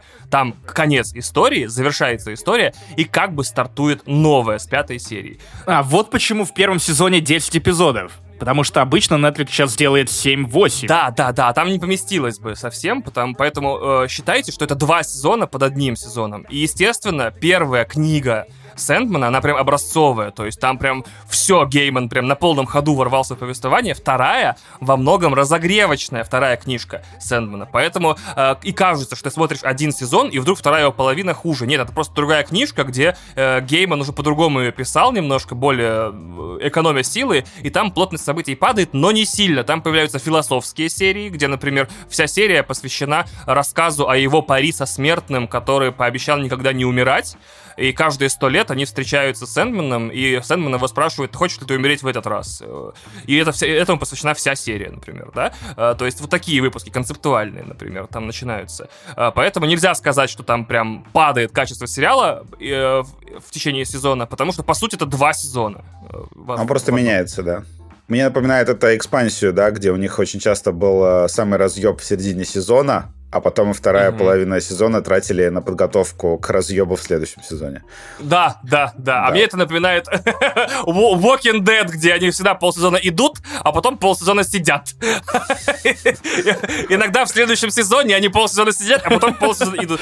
Нет, и еще полсезона воюют. А, ну до этих сезонов я не досмотрел, кстати. так что не могу сказать. Я, да. я смотрю седьмой сезон Fear the Walking Dead, и Вау. я параллелю это с... Вау. Я параллелю это с лучше... Да, да. Я... Серьезно? Ты все смотришь? Ты смотришь и обычный эфир, и Tales? И я даже Beyond, э, World Beyond посмотрел два сезона, и просто прикиньте, какой у меня ты контраст. Прикинь. А ты, а ты, Вадим, спрашиваешь, откуда у меня время смотреть крутые новинки. Этот смотрит по Сосину по своей воле, прикинь, вообще. Смотрите, я, я, я еще контра... у меня на контрасте, то есть седьмой сезон Fear the Walking Dead, там, если что, они ебанули ядерным ударом по, э, по своему миру, и теперь у них Fallout, то есть у них появились сталкеры, у них радиоактивные зомби, э, они... А Fear, Fear же был в прошлом. Да, да, Fear да. это же прикол. Ну, просто там... А он вроде догнал, Америке... он вроде догнал по времени. Нет, нет, нет, пока, пока не догнал, он где-то в середине, по-моему, по таймлайну, но просто там разные штаты, и там а. ядерка ебанула по конкретному штату, в котором были герои Fear а the Walking Dead.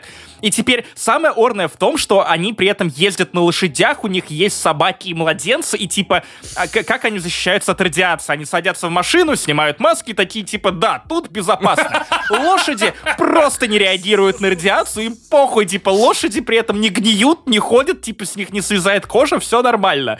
И типа, у меня вот есть вот этот сериал, а, и есть э, Better Call Saul. И то есть, понимаете, насколько я еще сильнее ценю Better Call Saul после того, как я смотрю эпизод Fear the Walking Dead, где просто 45 минут кричит младенец. Просто а это самый мерзкий звук в сериалах, который я слышал, потому что они э, замиксовали звук Берут так, его что... из одной библиотеки всегда, да. Э, да во-первых, а во-вторых, э, персонажи говорят в 10 раз тише, чем орет ребенок, типа, и, и при этом ребенка не берет радиация, хотя с ним просто выбегают на улицу, все хорошо. Подожди, а ты будешь смотреть э, спин э, с Норманом Ридусом в главной роли? Я прочитал новость, о том, что он будет во Франции развиваться.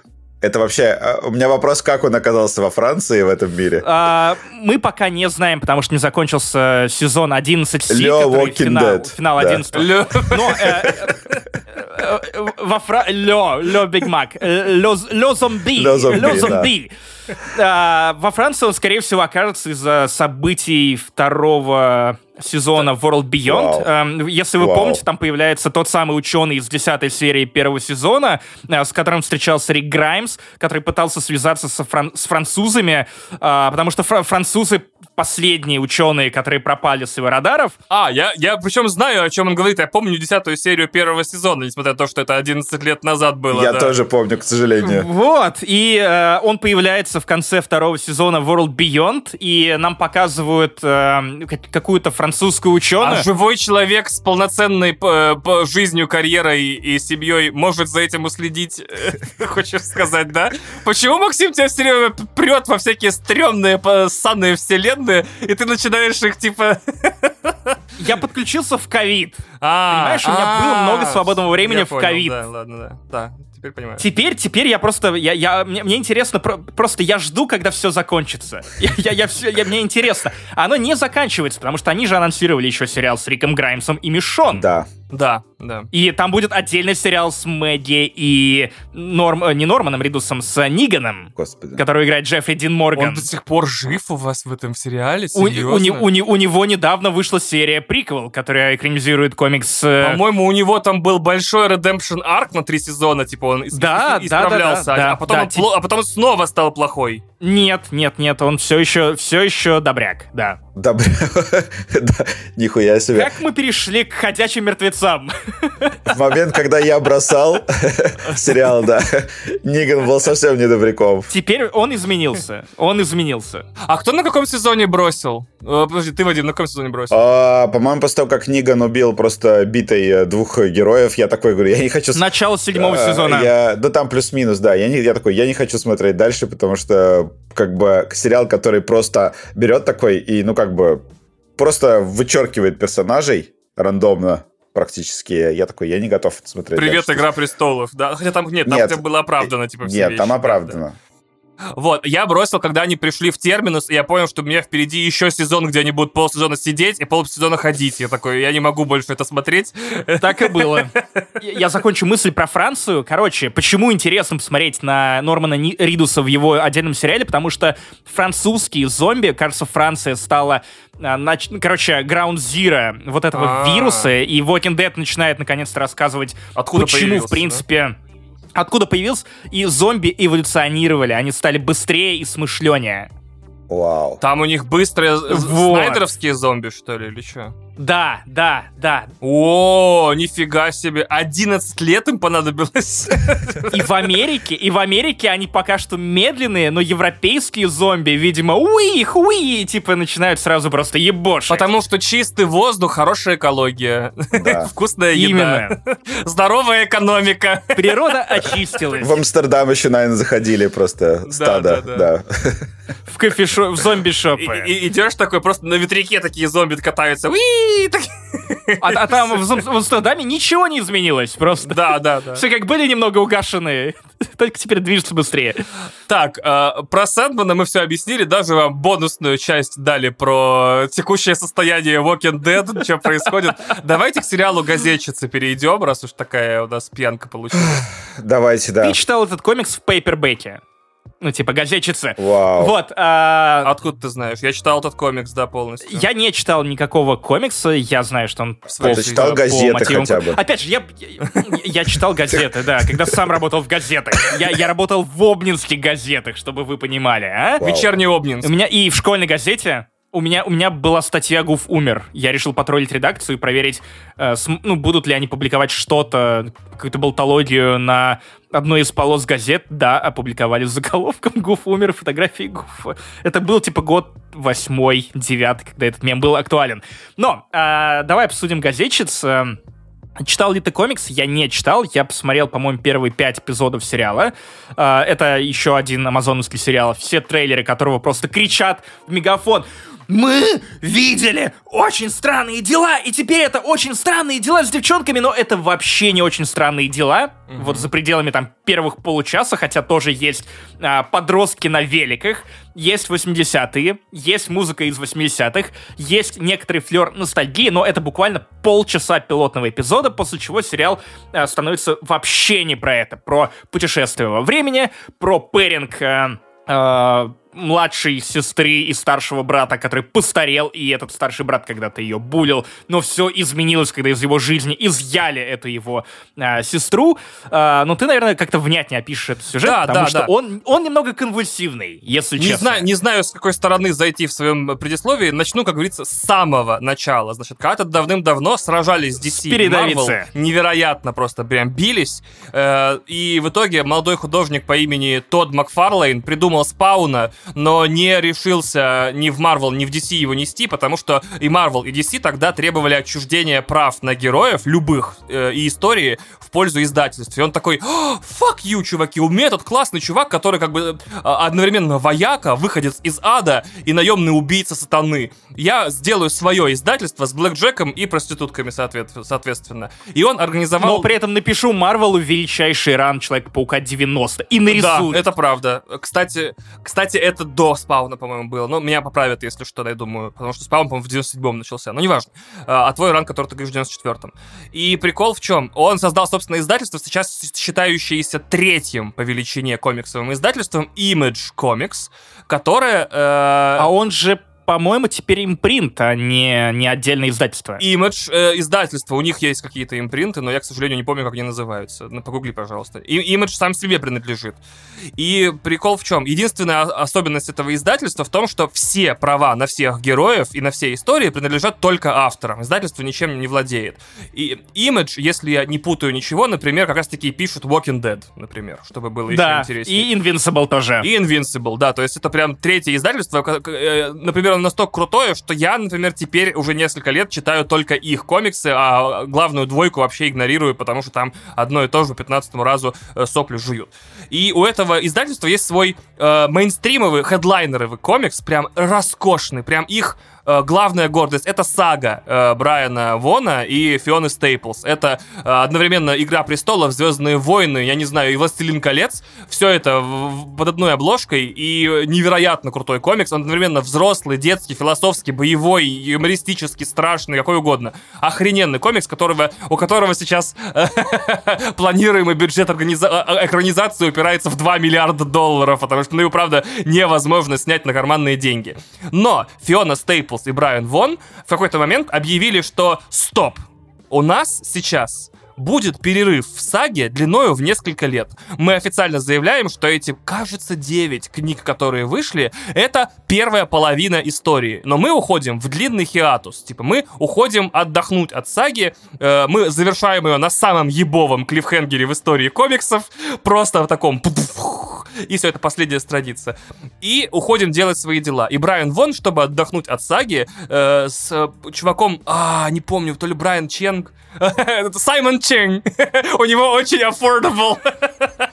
И на любой shapes and sizes могут быть. Люблю Саймон Чинг, они с Линдион очень много сделали cancer research и вложили много денег. Значит, э, он... Очень affordable. Очень affordable, да. Especially, что у него prices are very, very reasonable.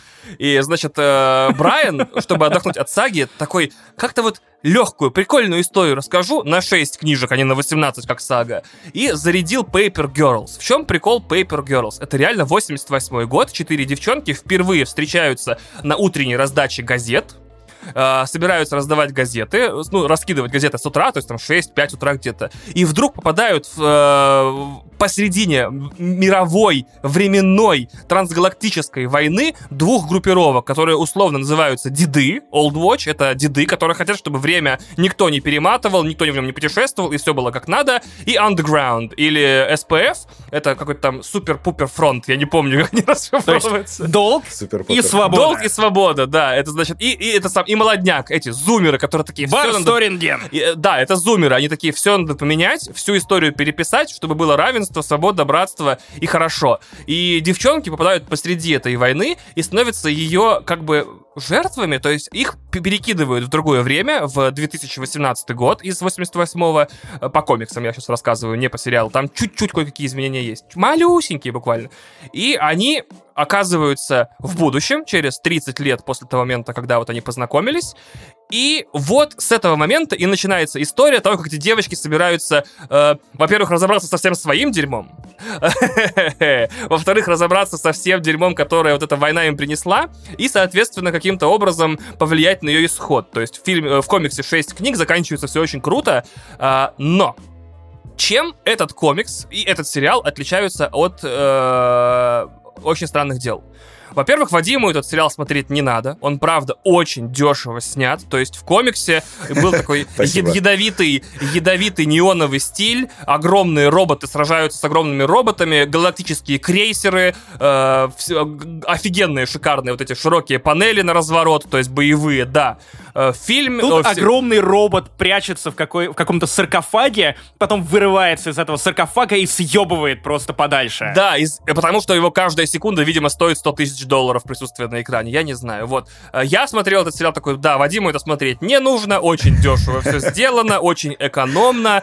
А, комиксами такого не позволял, наверное, потому что краска стоит дешевле, чем спецэффекты, я не знаю. Но главная ценность Paper Girls в том, что вы берете четыре девочки. Ну, это, конечно, смешно, что одна из них э, темнокожая, а, азиатка, еврейка и, и, и, и том, томбой, ну, типа, э, пацанка. Э, да. Она не томбой, она, она Джон Коннор из второго Терминатора. Я от этого прикола уже блюю, Максим, я уже, я уже устал. Я на комментариях на мои шоу сегодня начитался, потом на кинопабе значит, Да? смотрел. Все такие, это, это, никто даже не помнит, как звали Эдварда, Эдварда Ферлонга. Все таки это Джон Коннор, это Джон Коннор, это Джон Коннор, Джон Коннор. Вот, я такой, господи, как я уже утомился, Максим, правда, честное слово. Извини меня, пожалуйста, это не к тебе предъява. Ну, как будто единственная ассоциация с каре на, на кожаной куртке, это, блядь, Джон Коннор. Вот. Слушай, ну ты ничего не можешь сделать с э, культурным, культурным влиянием. Если ты томбой, если ты в кожаной куртке... Тут ты- даже автор не умер, Максим. Дж- Дж- Кэмерон все еще жив. Типа ты не можешь по своей телеге съехать сейчас.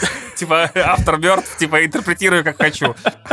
Каждая из этих девчонок сталкивается с единственной своей центральной проблемой, которая в ее жизни появляется после этой перемотки. Одна, например, из них мертва в будущем, и ей приходится с этим мириться. Э, Вторая выросла в полное разочарование. Она была таким амбициозным ребенком, а выросла в полную вообще, а, ну, неудачницу. Третья, например, выросла в женщину, которая преследует совершенно другие цели. Вообще поменяла всю свою жизнь. И знает все секреты о своей жизни, которые не знает э, та девушка в детстве. И еще одна э, сменила ориентацию, или она у нее появилась. Девочкам 12 в оригинале, а они как бы путешествуют в будущее своих жизней и так далее. И в этом разобра- разобралась в сексуальных предпочтениях. да, Да. да, И вот этот прикол главный в сериале и, в- и был одним из главных в комиксе. Тут дело не в спецэффектах, не в плохих русских, не в демогорганах, не в ДНД, не в ностальгии по 80-м, которой там и нету. Сериал так и не вернется, скорее всего, если будет следовать комиксу в эти 80-е, до самого финального сезона.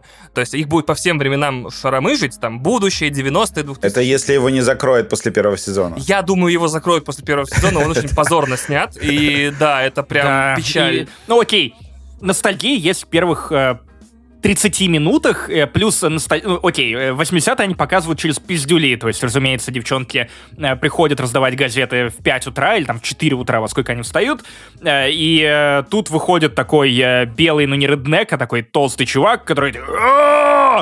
«А, Вы крадете мои газеты, чертовы азиатские дети, типа, как вы смеете, бла-бла-бла-бла-бла-бла-бла. Да просто я такой, такая ностальгия, что девчонки в самом начале сериала развозят газеты под э, ремикс на песню Мэри Дэвидсон 18 года, 2018 года. То есть вот такая там ностальгия. То есть они развозят газеты в 88 году, а там work, work.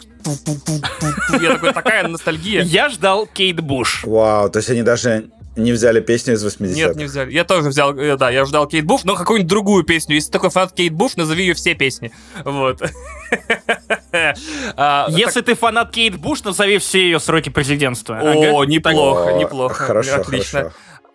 Так, главная фича этого сериала это как раз-таки вот это психологическое путешествие этих девочек, которые, э, столкнувшись с обстоятельствами из своего будущего, вынуждены или нет что-то менять в своем настоящем. Это звучит очень скучно, скорее всего. Очень скучно, но в комиксе было отражено пипец. То есть каждая девочка проходила вот этот путь свой собственный, как примириться со своим будущим, или наоборот на него повлиять, или что с ним сделать. И в комиксе это было очень круто написано, описано, и с крутыми персонажами круто рассказано. В сериале это, Это тоже прям как есть. в новом Стартреке, да. Да, да, вот, да, это как в Brave New World, Вадим абсолютно прав, да. На самом деле это как в шоу «Пацанки». Помните вот те эпизоды, когда пацанок приводят к психологу, и психолог показывает им огромный, огромный экран, и на этом огромном экране они состаривают этих девчонок и показывают, что они типа в лохмотьях, что они выглядят как героиновые наркоманки, если они там один раз э, подули что-то. Я явно не те шоу смотрю, это то, что ты описываешь, звучит Вот. очень круто.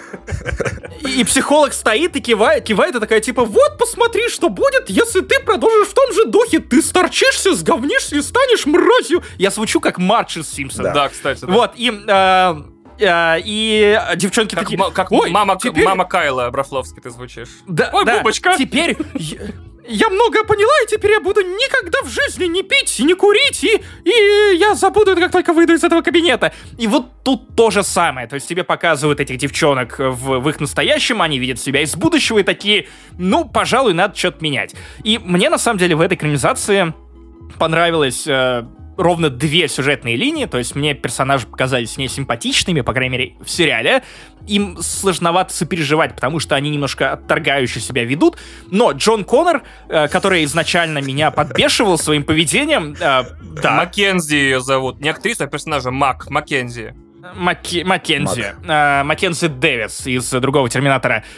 Вкусное и э, путешествие во времени. Вот, она поначалу меня подбешивала больше всех, потому что она такая коки, э, она стреляет в одну из Пусти. строений с пистолета. Как она может быть коки? Как она может быть коки, если она девчонка? Мак- Максим, головой думай, блин. Какая коки, блин. Ваня, есть вариант. Она перемещается в 18 год. Уже есть варианты. А, да. Вот. Во-вторых, э, ну, то есть мне показался ее конфликт интересным, потому что в прошлом, получается, ее будет старший брат.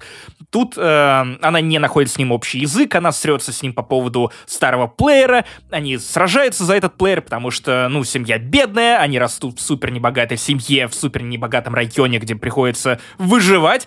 Тут она перемещается в будущее, видит, что этот брат супер успешный врач. Она, прости, спойлер, чувак на самокате, спойлер. Она внезапно выясняет, что ее брат стал э, супер успешным, супер осознанным, супер приятным семьянином. У него несколько детей, у него прекрасная жена, он классный, ответственный и в целом как будто бы себя пересобрал. И конкретно для него, для этого взрослого чувака, который не сразу верит, что он встречает собственную ну, сестру, которая умерла по сюжету давным-давно, что подтолкнуло его стать врачом, что, э, в общем, для него рисуют арку прощения. То есть он из-за этой смерти понял, что он булил свою, свою сестру, и с тех пор встал на путь исправления. И просто прикольно смотреть на то, как он извива- извиняется перед своей сестрой, перед которой он безумно-безумно виноват. Сестра ему не доверяет по той причине, что, конечно же, тебе не так просто за три секунды принять, что э, близкий тебе человек, который измывался над тобой все твое детство, внезапно пересобрал себя и нашел в себе силы, в принципе, принести эти извинения. И, кажется, он не шутит, не пытается тебя э, эмоционально унизить, а правда, он правда приносит тебе искренние извинения, все это довольно клево. Вот вот и то, как они взаимодействуют, при том, что она осталась пиздючкой, он вымахал в такого типичного жителя американской сабербии, очень богатого, а, с несколькими тачками, с огромным картонным домом, который, вероятно, заложен несколько раз. Вот. а, но, тем не менее, это прикольно. И вот та героиня вторая, про которую ты, Ваня, уже рассказывал, а, которая стала неудачницей в будущем, хотя она была супер подающей надежды Эрин. маленькая девчоночка. Эрин. Эрин. Не Джон Коннор. Вот, она, она, она тоже довольно любопытна. Но э, то, как они тасуют эти сюжетные линии, то, как они их подают и как они раскрывают их через эпизоды, не всегда как будто бы удачное. Да, это не, правда. не всегда, у- не всегда тебя вовлекает в момент и в повествование. Так ты в итоге бросил сериал? Или ты будешь досматривать? Я, я не буду досматривать. У меня еще э, 13 серий Fear the Walking Dead. Я Окей. тоже, к сожалению, не рекомендую э, смотреть этот сериал. Он, правда, путается в собственных э, пиписьках, то есть он прям спотыкается и падает. В комиксе все это же было изложено намного более ярко, доходчиво и понятно. Этот сериал никак не может найти свой футинг, ну как-то стать ногами, типа, ты про чё? Ты про девочек, про галактическую войну, про пришельцев из будущего, про инопланетян, про что ты? И он постоянно вот э, вокруг на месте крутится. Я думаю, он обречен не продлиться на второй сезон. Не знаю, там, как по цифрам вьювершипа будет, но будет понятно, может быть. Может быть, второй сезон окажется крутым, тогда я его порек- порекомендую смотреть вместе с первым. Но на данный момент это трата времени вообще, конечно, страшная. Но тут, тут должна быть звездочка по поводу того, это если у вас есть хуй. А, что? Вау. Не, не, нет, просто мо- моей жене очень понравилось. А. Ей понравились диалоги, ей понравились темы, ей понравились героини. а, Ей, в принципе, даже было наплевать на низкий бюджет. Что-то какой-то сексистский выпуск подкаста, да. Просто может почитать комиксы, там вообще все супер топ вообще. В общем, да, тут, тут лучше почитать комиксы, окей. Согласен. Смотрите, есть Рон Ховард, которого вы все знаете. Это, значит, э, э, режиссер фильма, где Тор э, гоняется против Барона Зема э, по гоночному треку, где вот Крис Хемсворт и Даниэль Брюль катаются. Это режиссер э, Игр разума и, получается, нокаутов. Двух фильмов, где... Кода да э, Винчи. и- да, и всех фильмов по... Почти всех фильмов, или всех трех. Дэну Брауну. Да, по Дэну Брауну. И двух фильмов, повторяю, «Игры разума» и «Нокаут», где Рассел Кроу притворяется, что он не алкоголик. Убедительно. И за это получает, кстати, по-моему, Оскар за один точно. За второй не помню. И он За, снимает... за это он получает книжку с бутылкой. И он снимает вот такое напряженное всегда кино, такие триллеры человеческие про человечность, про то, как, значит, человеческий И дух... Хана Соло. Э, И Хана Соло, к несчастью, да. Тут да, этого избежать не получится, да. Э, Но он доснимал за Миллером и Лордом, поэтому там как бы уже спасти ничего нельзя было, конечно. Когда человек, когда люди с двумя разными подходами снимают один фильм, получается, да, э, Хан Соло. И вот он снимает про торжество человеческого духа, э, смелости, там, морали над обстоятельствами. Там, ему все что угодно покажу. И математиков, бокс, гонки. Он снимет один и тот же фильм и довольно крутой, как вы, наверное, могли понять. То есть гонка, игры разума, нокаут. А, Про что 13 жизней? 13 жизней про то, как, значит, после футбольной игры маленькая детская команда э, по футболу, не прям супер команда, а просто как школьная сборная, считайте, э, идет в пещеру, а пещеру топит. Это знаменитая история про, к сожалению, не выписал название Подожди, пещеры. идет в пещеру на экскурсию? А, Там э, в этом-то и дело, это не то чтобы э, экскурсия, это как бы храм в горе длиной 3 километра. Пещера в горе. Вау. Да, и это, это удивляет, конечно, что ты час топаешь по сначала по у- широким сравнительно коридорам, потом все уже, уже, уже и совсем узкие. А, и когда они туда Погоди, приходят... вопрос. Дом, который уменьшается. Это да. же по той истории. Да, это по реальной истории, да, Да, да. Да, а, Э, Там, где Илон Маск еще обвинил начальника. да почему все помнят эту историю по Илону Маску? Да потому что, блядь, он выходит и такой, пожалуй, я обвиню лидера спасательной оп- операции в Почему? педофилии. Почему ты и твой коллега, который ни разу не вел с нами подкаст, Паш Пивоваров, да? Почему вы все время, когда я вспоминаю эту историю, говорите, так там Илон Маск пе- самым педофилом тренера обозвал. П- Это вообще не главное в истории. Главное будет дальше. Господи. Главное, серьезно, это как, дети знаю, идут а, в пещеру. э, Типа, Ди- Леонардо Ди Каприо, это тот, который Оскар ни разу не получил. Я не знаю, мне трудно придумать пример какой-то, типа... Ну погоди, погоди, погоди. У тебя, окей, ты хочешь э, побифовать? Давай. Нет, это, это Илон Маск, у которого э, жена, ой, э, у которого жена Граймс. Типа, и такой, чё? Бывшая. Бывшая, да. Бывшая. У которого детей странно И зовут. они не, не Да, были женаты. Ха-ха-ха. Кстати, короче, см- э, в чем прикол, говорят В чем прикол? словами? Вот. Прикол в том, что у тебя настолько плотная повестка, что ты запоминаешь только если у этого есть прикол. Так ладно, короче, это все, да, хуя собачья. Так вот, э, смотри, э, в фильме что происходит? Э, В фильме и, и в реальной истории просто сезон дождей, прям три месяца бесконечно дождя, начался на месяц раньше, внезапно, когда эти дети были в пещере. И так как тебе в пещеру идти полтора часа или два, и из нее выходить два, то они просто не успели из нее выйти, как только ее затопило. И они в итоге в самом конце этой пещеры, за три километра от входа, э, там сидят. Э, без света, еды, воды, почти всего остального. С фонариками, наверное, но и все такое. И вот э, первая половина фильма, это как туда прибывает э, а, абсолютно десексуализированный Колин Фаррелл в очках прям. Э, гримерам поставили сложную задачу убрать секс из этого потрясающе привлекательного человека. Вообще, я, я прям поражен. То есть гримеры, костюмеры справились с задачей, типа, так, пацаны, берем этого сексуального ирландского дьявола просто и вычесываем из него все, что может заставлять pussy get wet. Я такой, это, это Потому что воды в невозможно. этом фильме и так достаточно. Я считаю, что на, на Оскаре будет шутка, типа, что гримеры, мы сейчас дадим награду гримерам, которые заставили Колина Фаррелла выглядеть как обычного человека, что, типа, правда, невозможно. И тоже десексуализированного Вига Мортенсона, который тоже приезжает, такой, я сломал ног, э, палец на съемках э, этого «Властелина колец». И они такие, ха-ха-ха. В общем, они двое экспертов по спасению э, затону, из затонувших пещер, родом из Британии. э, потому что, оказывается, в Британии существует целый правительственный орган Cave Rescue Council, то есть совет по спасению из пещер, и они Вау. его базовые ныряльщики с 30-летним стажем по всему миру спасали людей из пещер. И прикол этого фильма, главный, заключается в том, что все, сука, вот особенно ты и Паша, помнят про Илона Маска, который в Твиттере обозвал кого-то кем-то, потому что там 13 жизней, там 12 детей и один тренер.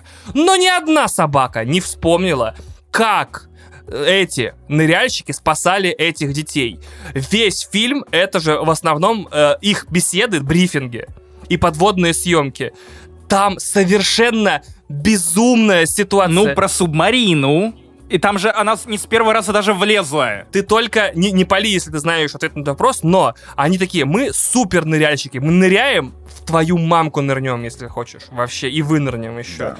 Вот, они эксперты, они просто супермены, но им нужно 4 часа по этой пещере плыть к этим детям, 4 часа плыть обратно. И там э, вода создает дополнительные потоки, то есть течение, и они могут тебя в любой момент либо э, об камни ударить, либо на тебя вызвать обвал камней, то есть прям невозможно, это типа 11 из 10 по сложности спасательной операции, и до нырять, до плыть до детей могут только 5, по-моему, или 6 самых офигенных ныряльщиков в мире. Это означает что? Что даже если не могут донырять до детей, детей-то они оттуда забрать не могут, и они придумывают охеренный план, который бы лучше вы, падлысы, запомнили вместо Илона Маска, как этих детей оттуда спасать. Так. Я не хочу спойлерить, если хотите, перемотайте. Они но- строят гиперлуп в пещеру. Да, Илон Маск извиняется и с помощью SpaceX просто вскрывает гору, нахер уронив туда э, Да. первую ступень э, дра- Драгона. Погоди, погоди. Да. Можешь спойлернуть только одну вещь? Давай. Появляется ли в фильме Илон Маск? Нет, И его не упоминают. вообще ни одно слово. Пещера — это дом Майкла Джексона еще один или нет? Нет, это другое название поместья Майкла Джексона. Э, В общем, Окей, весь хорошо. фильм это такие, это брифинги в слезах, где они такие, да мы не можем, мы просто не можем их спасти. И подводные съемки настолько клаустрофобные, что когда ты понимаешь, что такое пещерное ныряние, и меня прям передергивало. Я очень, э, ну как, сугестивный, очень легко поддаюсь внушению. И я такой, я бы обосрался уже на первых 100 метрах плыть, потому что там вот просто сталактит, и сталагмит. И тебе нужно вот через такую ще- щелочку, типа там сантиметров 30, И, и тебе, пока ты плывешь, нужно отличить одно от другого. да, это да. экзамен сдать еще, какой, какой откуда растет. Короче говоря, опять, сейчас будет спойлер, перематывайте. Они нанимают одного из ныряльщиков, который по профессии анестетик, ой, анестези- анестезиолог, простите, Э, они доплывают до этого вот э, коридора, в котором дети 3 километра, накачивают детей кита, кита, кетамином, по-моему, или кетаролом. Короче, э, они вводят их в кому. Прямо как Майкл. Джексон. И получается, как перевязанные О, грузы. Нет. Э, 4 часа плывут с ними назад. То есть там дети вот такие все в ремнях. э, в, А они этих самых- дышат? А, в этом-то и дело, там в конце ебанические сцены того, как они не могут маски этим детям подобрать, например, потому что дети маленькие, это тайские дети, типа они маленькие, и они ищут маски по размеру детей, и там несколько сцен, где ребенок перестает дышать, например, во время подземного плавания, а всплыть нельзя, потому что нет кармана воздушного над головой и так далее. В чем единственная проблема этого фильма? Единственное, что я помнил об этой истории, это то, что Так. она закончилась Так. на 5 баллов. Типа всех детей и тренера, все всех спасли. Единственный бодикаунт в фильме — это один из спасателей Таиланда, который по- погиб во время спасательной операции, и еще один чувак, который получил ранение на, на обратном ходу, который умер от заражения крови через полгода. То есть всего два человека умерли, но тех, кого спасали, не умер никто. И тебе немного... Ну не всего. Два человека умерли. Ой, извините, да, простите, да, два человека умер, это случайно закралось в мой сценарий слова всего. А, то есть ты смотришь фильм, снятый на основе реальных событий, который ты абсолютно точно знаешь, как закончится, поэтому это немного, конечно, снимает э, напряжение, поэтому если кто-нибудь из вас не знает, чем это закончится, и как бы не слушал эту секцию, а вдруг домотал до сюда, мало ли такие везунчики есть, эм, то как бы посмотрите, возможно, вам прям вообще будет не усидеть на диване спокойно никак. Все. Вообще все, что ты описал, только что очень сильно напоминает один из конкурсов в передаче «Пацанки». Нужно накачать детей анестезией в пещере и выплыть с ним. Класс! Именно так. А дальше думайте сами. Группа мужчин залезает в очень узкую пещеру. Илон да. Маск называет кого-то педофилом. Самое ироничное, что я уверен, что после этого подкаста люди запомнят только хуйню про Илона Маска. Я уверен, да. А я уверен, что про анестезию запомню. То есть, Ваня, ты во всем виноват. Или Майкла, или Майкла Джексона вдруг. Потому что это прикольно, прикинь, ты плывешь 4 часа, накатываешь детей э, анестезией, связываешь его, связываешь ребенка, Максим, только подумай. Вот, надеваешь на него кислородную маску, и Вау. плывешь с ним 4 часа, и вы только Вау. вдвоем на этом круизе удовольствия и любви. Я недавно летал в Ташкент, конечно, сделать э, рабочую карту для Европы и вот это все, и со мной э, рядом транспорти- э, транспортировали Не мог такого же чувака. посмотреть То- просто карту Европы. Я не понимаю. Как- конечно, контурную. Пока- Покажу тебе, откуда готовилось нападение. И справа пассажир тоже в самом начале нака- накачал себя э, анестетиком и потом отрубился на 4 часа, пока воздушная карета. Лучший способ летать, да. Был я. я. Я не знаю, насколько ты... Ты считаешь меня за ребенка, но... Да, и давайте поговорим про еще одну, значит, новинку, которая у нас на этой неделе вышла. Э, Это будет фильм «Элвис». Давайте так вот выберу из нашего сценария, который я не упоминал в начале подкаста, потому что у нас случился Нолановский тайм-джамп, как в Westworld, да, ну кто же знал, что такое возможно. А, Элвис оказался очень плохим биопиком, но с очень интересными находками. Самая тупая фраза, которую я мог только произнести. Короче говоря, во-первых, у меня ощущение, что первую треть фильма отдали на монтаж тиктокеру, потому что я никогда не видел настолько тошнотворно быстрого монтажа, то есть ни одна сцена, выражаясь языком Антона Долина, не дышит, то есть ты не успеваешь испытать эмоцию от каких-то вещей, то есть все проговаривается в пулеметном темпе. Так, слушай, у него умер брат э, очень маленький, и он по нему грустит, и он помогает. А, неважно, смотри, он теперь, э, значит, э, не знаю, у него семья очень религиозная, и, э, но они верят в его талант. Нет, неважно, не, не, не надо, едем дальше. Его берут, значит, на работу в, рек- в рекорд-лейбл, и он там записывает свои песни, девочки по нему та- тащатся, но мать защищает его от этих фанаток, потому что, а, ну, уверена, что они либо сломают ему сердце, либо тело. Не, нет, неважно, неважно, скачем дальше. Короче, вот первая треть фильма, это реально какой-то прыжковый монтаж. Э, Тиктоки есть, которые смонтированы более размеренно. Я, я вообще поражен. Я думал, весь фильм, я нажимаю, значит, кнопку, смотрю, сколько фильм длится, вот 2.39. Я такой, чего? 2.39, это ураганы, что происходит? Может быть, фильм про Элвиса Пресли невозможно смонтировать иначе, потому что он сам такой, думаю я. И нет, короче, нифига. Э, Весь фильм вдруг замедляется на первой трети, и как это, grinds to a halt, то есть прямо стоп-кран дергается, прям он с искрами останавливается на месте, и начинается довольно заурядная, не очень интересная и не очень прям такая, не знаю, испещренная какими-то интригами э, музыкальная лента про биографию известного артиста. То есть «Богемская рапсодия» гораздо ярче оказывается в итоге. И, естественно, до сих пор никто не сместит с первого места историю NWA. Это «Голос улиц», который я считаю лучшим биопиком про музыкальных э, артистов, в принципе. Что меня поразило? Во-первых, я такой, вау, какой актер смазливый, господи, это невозможно. То есть даже, даже, даже, например, э, э, Джим Стёрджес, играющий Сэндмана, по сравнению с ним похож на алкаша из соседнего двора, просто прям вообще невозможно. Этот, этот просто, не знаю, это... Я не знаю, как будто, ну не знаю, там, как будто какой-то генетический, евгенический проект тысячелетиями занимался в селекции генов для того, чтобы вывести идеально смазливого человека. Эта шутка вдвойне смешная, учитывая, что именно этот актер играет Фейдрауту Харконнина э, во второй дюде, то есть того, э, то ли племянника, по-моему, барона Харконнена, которого не показали в первом фильме, которого играл Стинг в экранизации э, Линча. И вот он, э, ультра-сладкий мальчик, э, значит, будет драться с э, Тимоти Шардоне и повышать, значит, среднюю влажность в любом кинозале, потому что я с трудом представляю себе драку. Они будут просто очень внимательно смотреть друг на друга и это, как, как по-русски эм, сказать-то? Причмокивать. Э, причм- Да, да, да, вот подбирать губки такой. Там Погоди. просто, э, э, да. То есть получается один... Да, Артемий, да. А, то есть получается один брат Дэйв Батиста, а другой брат э, самый смазливый чувак на планете. Как так получилось? Да, Интересно. прикинь, вот, а вот такой контраст. Вот, да. Я очень рад просто, что ты уже 30 выпусков подряд подмечаешь вот эти странные закономерности в кинокастинге с нами. Очень здорово, да. А, да, и э, я, я внезапно понял еще один разгон про Дюну, что у меня там будет сцена, где у меня в одном зале, то есть на одной декорации будет, будут присутствовать одновременно три моих крошихи. У меня всего три крошихи, оказалась среди актрис. И все три будут присутствовать в одном зале. Это будет Флоренс Пью, э, Ребекка Фергюсон и Зендая.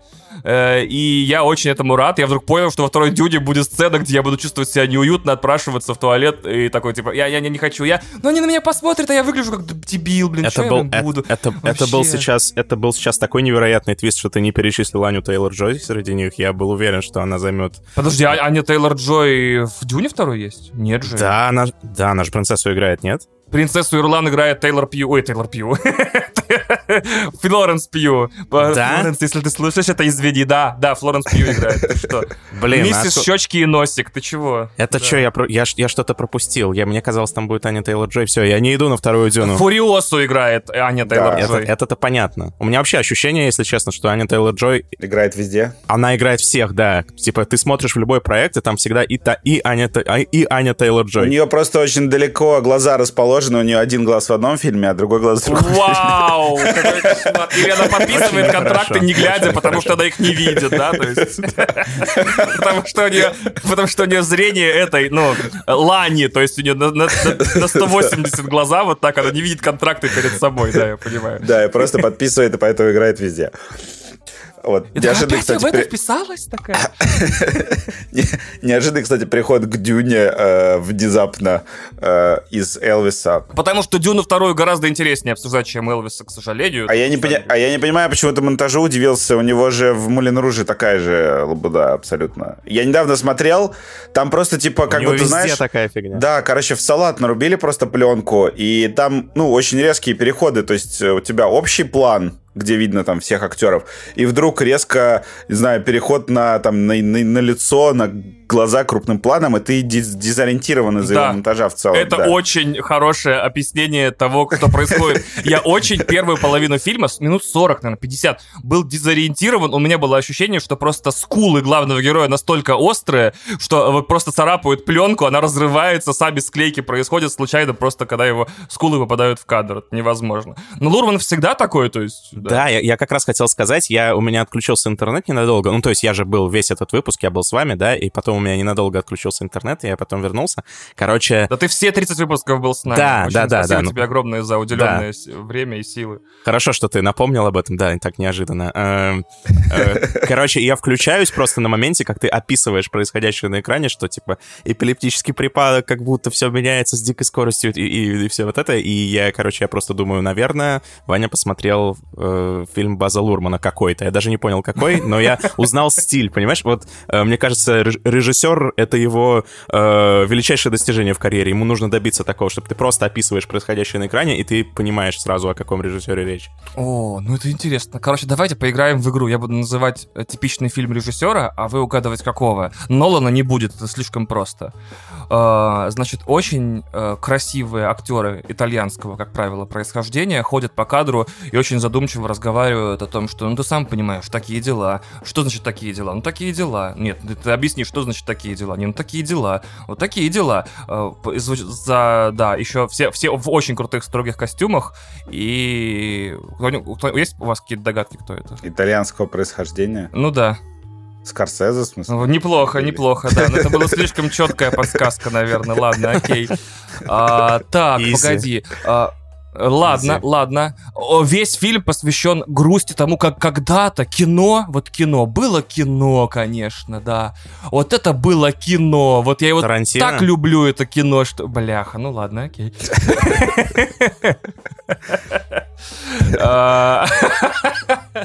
Сейчас, погодите, погодите, надо вспомнить.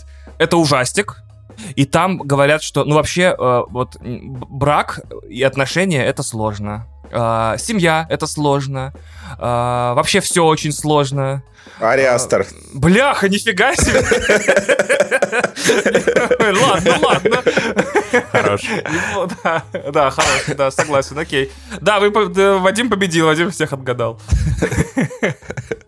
Ладно, тогда, значит, бонусный раунд, самый Короче, сложный. Короче, Да. что бы ни Это фильм происходило... с Томом Крузом. Ладно, окей, да, это смешно. А, Самое сложное, бонус раунд, значит, э, просто задача со звездочкой, с двумя звездочками, с целой страницей звездочек. Что бы ни происходило в фильме, основную роль играет время. Вот, значит, да. И у героя, и у героя мертвая жена, да. Джонатан Нолан, я считаю, да. Время, жена, что-то на языке крутится, слюна.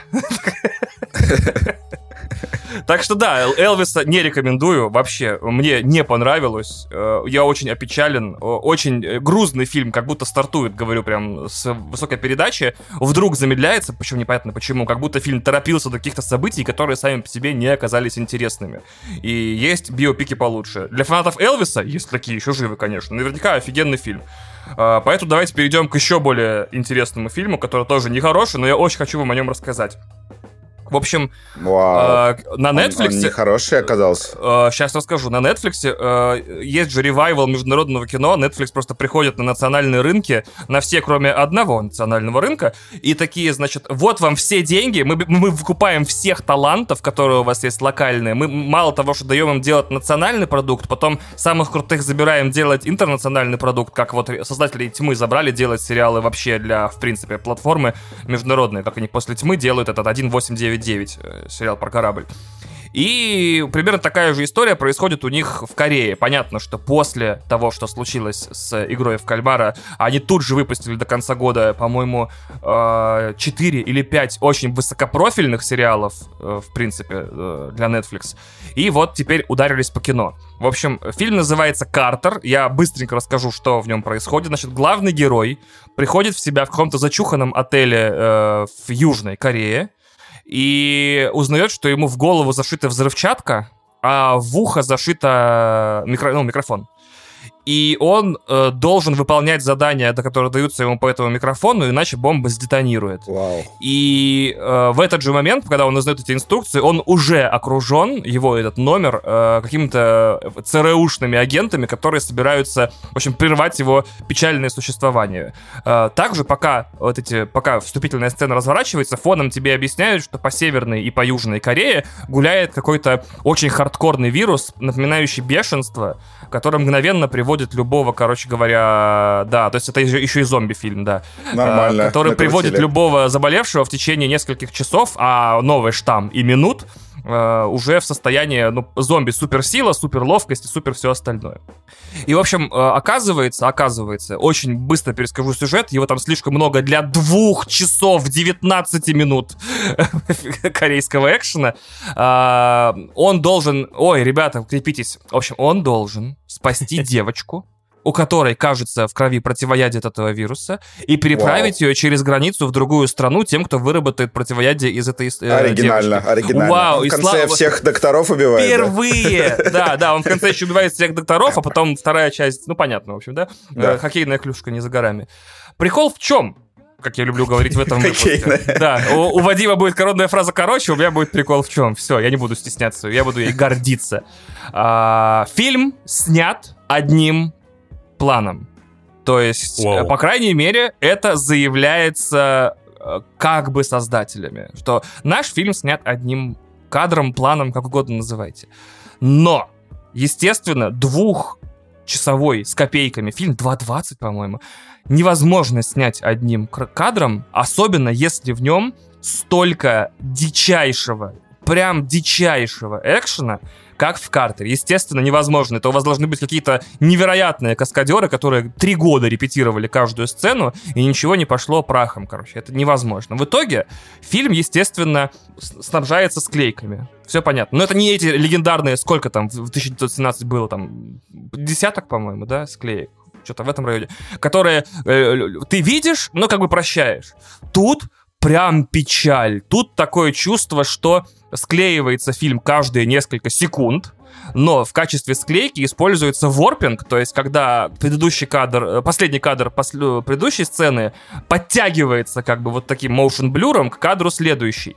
Это можно было бы фильму простить, если бы он делал это чуть-чуть аккуратно, но этот делает так неаккуратно, что, во-первых, типа, к определенному моменту фильма могут развиться какие-нибудь головокружения, тошнота, а во-вторых, что, как, ну как так сказать-то, это брак. С точки зрения монтажа, это вот брак, то есть это бракованный фильм, то есть иногда склейки эти сделаны настолько грубо, что это как бы уничтожает саму необходимость э, строить фильм так. Уже сними как есть, порежь красиво на монтаже, и это будет классный фильм. То есть удивительно, что в погоне за желанием снять фильм, снятый одним кадром, от начала и до конца, прям чтобы камера летала там по двум Кореям сразу, и еще в самолете есть сцена, и в падении из самолета, и на земле, то есть там почти, это почти хардкор, плюс адреналин, э, плюс э, что еще? Last of Us э, и фильмы, где зомби кто-нибудь дерется, я не знаю, и Рейд еще, естественно, и Джон Уик тоже местами.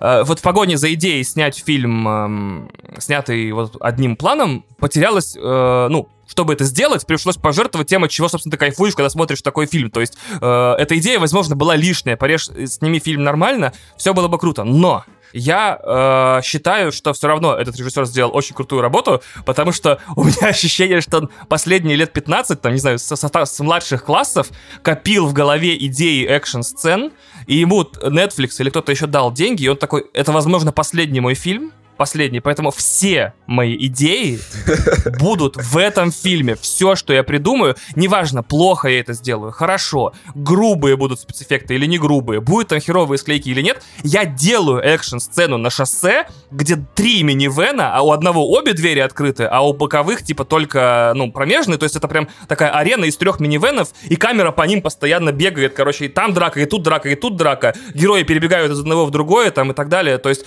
да, я снимаю так. Как насчет драки в двух вертолетах, которые летят рядом? Как насчет в драке э, там в, по в поезде, которые... А, а, там есть сцена, которая уделывает... Э, ну, уделывает, это, наверное, громкое слово, но вполне может состязаться и еще там кое-какие эксперименты подкидывает э, к сцене в поезде из Last of Us Lost Legacy. То есть там тоже есть поезд, он едет, по бокам джипы, он прыгает на джип, из джипа на другой джип, потом обратно на поезд, потом на вертолет, потом, значит, с вертолета на канат вертолета и так далее. То есть э, ощущение, что Слушай, человек... а звучит охуенно. В чем проблема? Только в монтаже проблема. Так в этом-то и дело. А оно правда круто выглядит, но оно настолько дешево, что тебе кажется, что это ютубовское короткометражное, ютубовский фильм э, этих... А ранних, типа, изобретателей. То есть иногда прям смотришь, вау, вот какой-нибудь полторы минуты, просто ты такой, это невозможно поставить, это уровень вот э, сингапурских вот этих ребят, э, Джакарта, Сингапур, да, э, из рейда. Потом смотришь, там 15 склеек в одной драке, и камера все время такая вот этим вот варповским эффектом, и вот подташнивает. Поэтому если вы вдруг хотите два часа прям звездец какого экшена, посмотрите, но будьте предупреждены, потому что, ну, там настолько грубо и неотесанно все сделано, что как будто человек в бюджет там в один, может, в два, в пять миллионов пытался вписать фильм на 50. Вот что получается в таких случаях. Ну, это нормально, это свойственно корейцам. По описанию это звучит, знаешь, как будто делают э, Uncharted 8, и они сидят, в, сценаристы в комнате, такие, так, ну уже все экшн-сцены были, какие можно, что еще мы можем придумать? Они такие, ну, может быть, в двух вертолетах одновременно, может быть, это, это как-то... Да, э, это похоже на то, потому что, да, Uncharted же уже перебрал все, я уже думаю, как они для фильма-то, наверное... Э, я уверен, что вот ту сцену для фильма с двумя кораблями тоже взяли из каких-то дневников Naughty Dog, она слишком по Naughty Dog'овскому выглядит, как будто они такие, ну, у нас была такая идея, но мы что-то решили посануть и не делать, и такие, сделаем мы тогда. Но, обратите внимание на большой большой мой разгон, сейчас который разряжу. Мне кажется, в мире кончаются а, обстоятельства, да. в которых ты можешь поставить экшн-сцену. Плюсую, То есть да, э, явный, явный пионер как бы по постановке экшн-сцены тут и там. Франшиза «Форсаж» уже, извините за э, каламбур, э, буксует как бы, в выборе декораций и скоро вынуждена будет повторяться. А я такой, а, а правда, а где бы я поставил экшн-сцену, чтобы она круто выглядела, это было ново. То есть... Ви... На Марсе. Вид... Ну, на Марсе уже ставили экшн-сцены, фильм, э, два фильма называются «Вспомнить все». Ага. Я просто серьезно такой, а где вот сейчас ты поставишь экшн-сцену, чтобы это выглядело свежо и круто? На Сатурне. Ясно. Все, все, все в космос метишь, я понял. Я такой прям вообще не я, знаю. Кстати, я, кстати, все еще жду фильм «Мачете убивает опять в космосе». Мне кажется, однажды а, Родригес да, его снимет обязательно. Родригес, я думаю, настолько безумный человек, чтобы снять этот фильм. Ну, просто там же, там же было как? Выходил Мачете, и э, в конце там были титры «Мачете вернется», в фильмах «Мачете убивает», и «Мачете убивает опять в космосе». Так он вроде даже обсуждали они, что планируют вроде как снимать. Серьезно? То есть это вроде как не совсем шутка. Ну, там бы были какие-то разговоры. Я, конечно, сейчас э, я, точно не скажу. Я, да, я хотел закончить. Э, и э, все думали, что это шутка, а потом реально вышел фильм «Мачете убивает». И который непонятно вообще зачем снят, ну, то есть он еще более трешовый. Вот, ну и когда все это увидели... Не, он здоровский, но он тупой. Когда все это увидели, уже э, идея снять фильм про мачете в космосе не кажется такой безумной. Короче, любая франшиза рано или поздно уходит в космос, вот что я хотел сказать. Call of Duty, Форсаж, Мачете. Логичное развитие, да. Assassin's Creed когда-нибудь, надеюсь. Джон Уик. Джон Уик. А, Джон Уик в космосе, точнее. Да. Я и забыл. Да, они сейчас как раз объявили, что Джон Уик 4 будет самым длинным фильмом в франшизе. Я такой, типа, блядь. Еще. Это, это такое странное достижение, это как вот эти вот строчки диалога, знаешь, в нашем фильме много минут. Ну, идите в монтажную, уберите что-нибудь, я не знаю. Мне кажется, в наше время мы так перенасыщены контентом, что уже гораздо более привлекательно звучало бы, это будет самый короткий фильм во франшизе. Да, да, я согласен абсолютно. Да, бля, он просто в третьей части уже был по темпу невыносимый немножко. Не, не согласен абсолютно, но р- р- понимаю, о чем ты. Не знаю. У меня, у меня от Джона Уика странное чувство перенасыщения возникает минут через 30 после начала, и я такой как бы... ну, Да, да, да, очень Окей. поддерживаю. То же Да, потому что я так понял, на протяжении одного фильма можно конечное количество раз повернуться через плечо и э, порычать. Да, я понимаю, да. Ну, Там, там еще диалоги просто невыносимые. Если бы в этом фильме были обаятельные, прям клевые диалоги, я бы еще, наверное, как бы по-другому смотрел. Но вот это вот... Так, э, то есть ты кринж- считаешь, что получается Кринжатина. Личу- не Личу, а кому там сейчас не, даже не Стахилис, кто там сейчас ставит-то, короче, я не помню. Им нужно нанять Аарона Соркина, чтобы они еще переговаривались во время драк, типа там колкие подколы, там Да. культурные Да. отсылки там. и Да. так далее. Да, блин, а понимаешь, мне, мне было бы даже легче, если бы там был вот этот вот нетфликсовский э, тип диалогов э, из «Серого человека» с какой-нибудь, знаешь, А, шуткой, которая тянулась да. бы весь фильм с подколками, да. Мгм, мгм. Там, типа, я не знаю, какая-нибудь была тупая шутка там про то, что там э, про Нео, как вот этот э, шутит про Барби в «Сером человеке» просто рандомно. Ну, что-нибудь такое, блин, ну... Хуй знает. Вот эти вот, даже вот эти диалоги, они бы легче шли, чем вот это вот э, Джон Уик какой-то прям напыщенно надуманный э, в плане диалогов. Ну, потому что этот, кто его там пишет-то, блядь? Колстад. Э, да, лю- любитель этих... Звонков. Сцен. И- и э, звонков, э, СМС-рассылок для киллеров, да. Может быть, Колстад когда-нибудь начнет сам над собой издеваться, такой, все, все киллеры в баре получают мем с котиком. Такие, о, такие, такой классный. Блин, я, я Колстеду не прощу, не прощу никогда никто с, с Эденкерком, потому что, блин, там настолько круто сняты отдельные сцены, ну, в смысле, Найшулер боженька, как обычно, но при этом насколько же скучный фильм в итоге. Из-за сценария именно. Не согласен с тобой тоже. Нормальный фильм. Фильм как фильм. Но мне, мне наоборот показалось, что Найшулеру там... Ну, он же говорил, что у него там бюджет был ограниченный, ему смен э, не хватало, и поэтому фильм слишком стремительный. То есть он, ему тоже вот подышать не хватает чуть-чуть. Когда вот я смотрел, он такой слишком стремительный, слишком быстрый, и вот не хватает каких-то таких моментиков, которые бы немножко разряжали. Слава богу, вы не видите, что происходит с этими самыми, с релизами? Просто каждую неделю, блин, три сериала дропаются хороших. Хороших, это еще плохих сколько дропается. Это Э, ужасно. да. Каждую неделю 2-3 фильма на стримингах, 2-3 фильма в кино, вообще не успеваешь за всем угнаться. Да, причем еще куча каких-то там низкобюджетных, странных, вот как э, газетчицы, которых мы обсудили ранее вместе с Артемием, например. Да, да, да. Да. Как и Вот всегда. эти чё, стра- э, странные идеи, типа просто Амазону некуда спилить деньги для обхода налогов. Они такие, покупай, какие комиксы у нас там куплены? Вот эти, да, экранизируем это дерьмо. Очень А Что, что вы, кстати, думаете? Я хотел узнать ваше экспертное мнение. Что вы думаете? Я когда, когда выходили все эти новости про HBO Max, про то, что они закрывают проекты пачками, в том числе снятые, в том числе уже практически выложенные и так далее, ломают людям судьбы, очень много было рассуждений в связи с этим по поводу того, что золотая эпоха стриминга заканчивается. Скоро не будет уже в таком количестве контента. Скоро мы будем э, вспоминать э, об этом как о золотых временах и смотреть бэклог, потому что ничего не будет выходить ни на каких стриминговых сервисах. Ну, я немножко утрирую. Да нет, что-то будет выходить. Ну, в смысле, не в таком диком количестве. И не с такими дикими Слава бюджетами. богу! А, ну насчет бюджетов не знаю, тогда печалиться буду. Нет, э, во-первых, бюджет это не будут уменьшать. То есть даже Netflix, он же сказал, что а мы будем делать меньше сериалов, но более высокобюджетные. Потому что стратегия Диснея, где у тебя только блокбастеры ничего больше, она, в принципе, работает. Э, Disney Plus э, уже один из самых больших стримингов в мире. Ну вот, при том, что они не делают ничего прям совсем низкобюджетного, ну, кроме Оби-Ван Кеноби, извините. То есть они не делают ничего совсем копеечного, они реально пытаются в каждый сериал, фильм э, вложить кучу бабосов. Поэтому эта стратегия, ну, бюджеты не сократятся, сократится количество релизов. А потому что, ну, пик прошел, да, то есть они, во-первых, э, нас ждет э, глобальный экономический кризис, и так а, будет во всех да, точно, я совсем забыл. Так будет во всех индустриях, будет меньше игр, э, меньше фильмов, вообще меньше всего.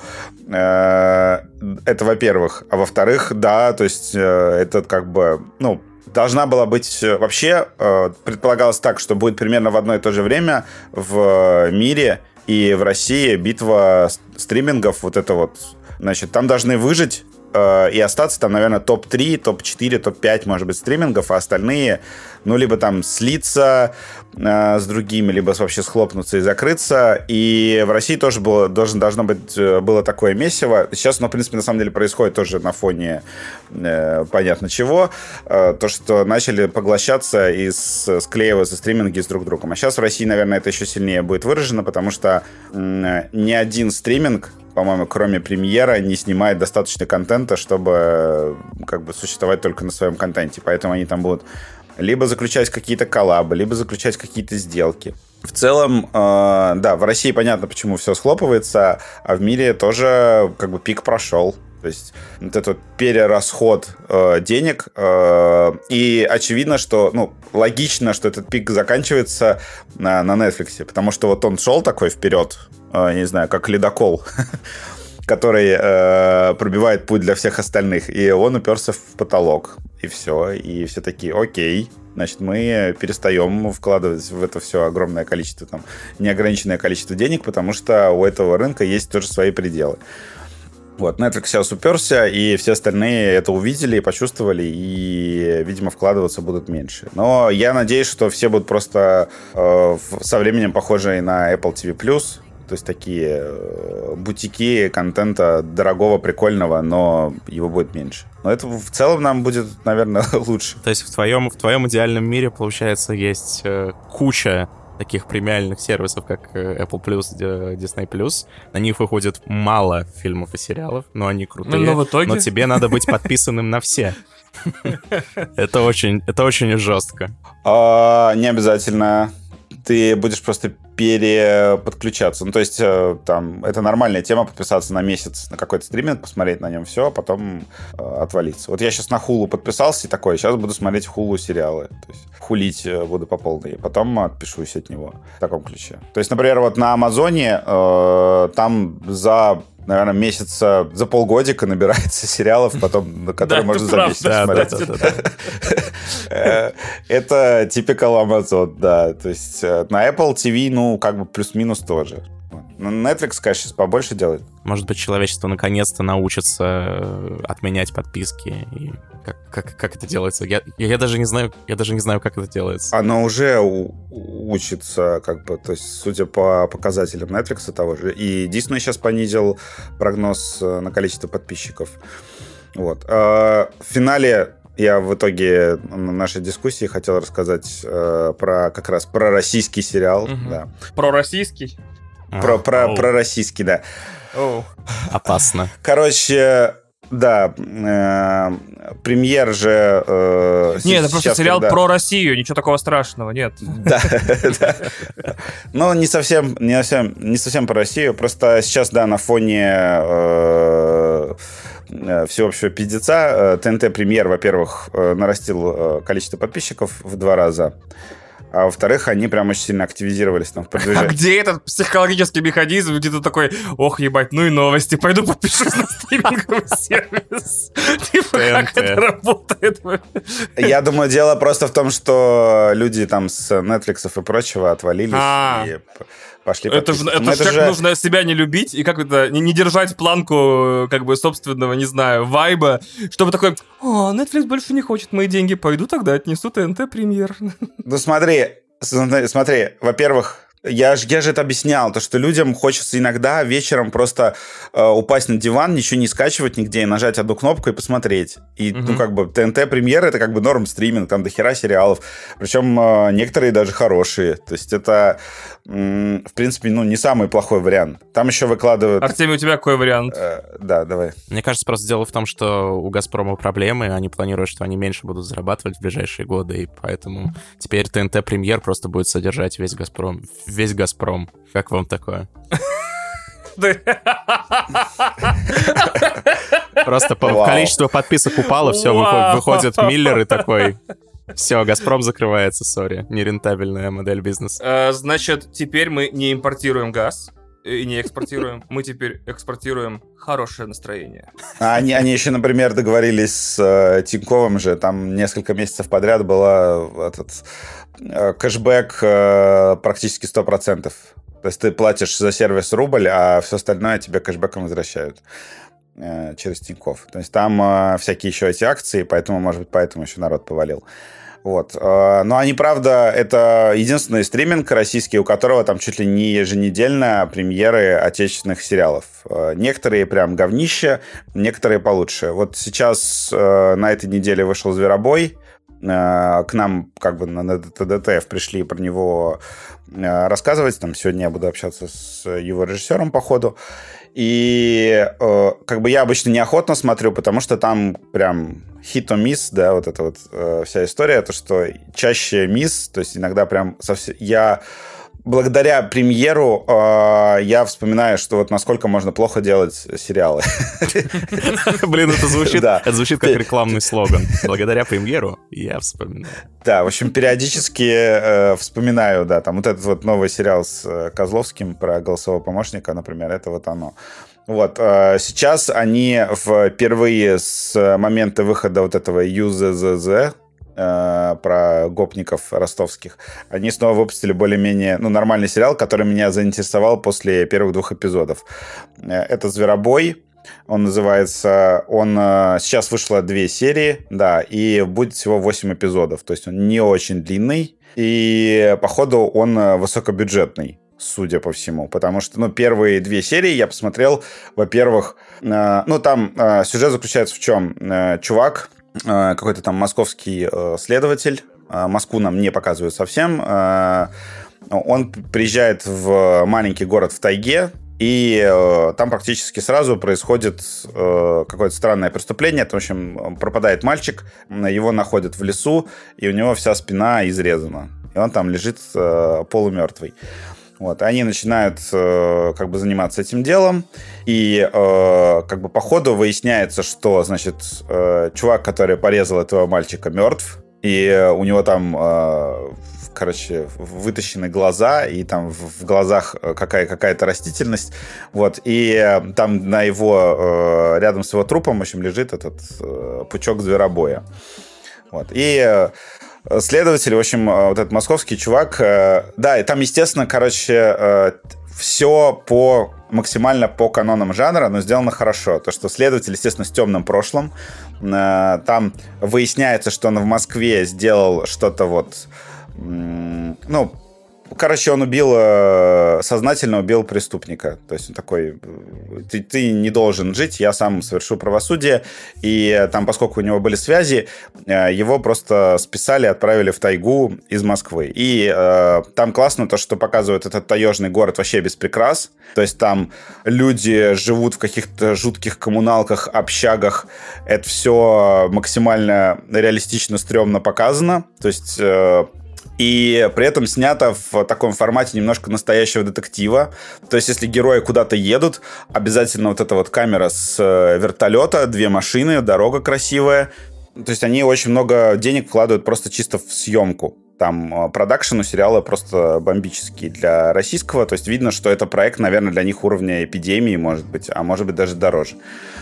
А, значит, и э, следователь играет этот э, Павел Чинарев, если я не ошибаюсь да, Павел Чинарев. Э, мне, я особо за ними следил, он мне понравился в Девитаеве.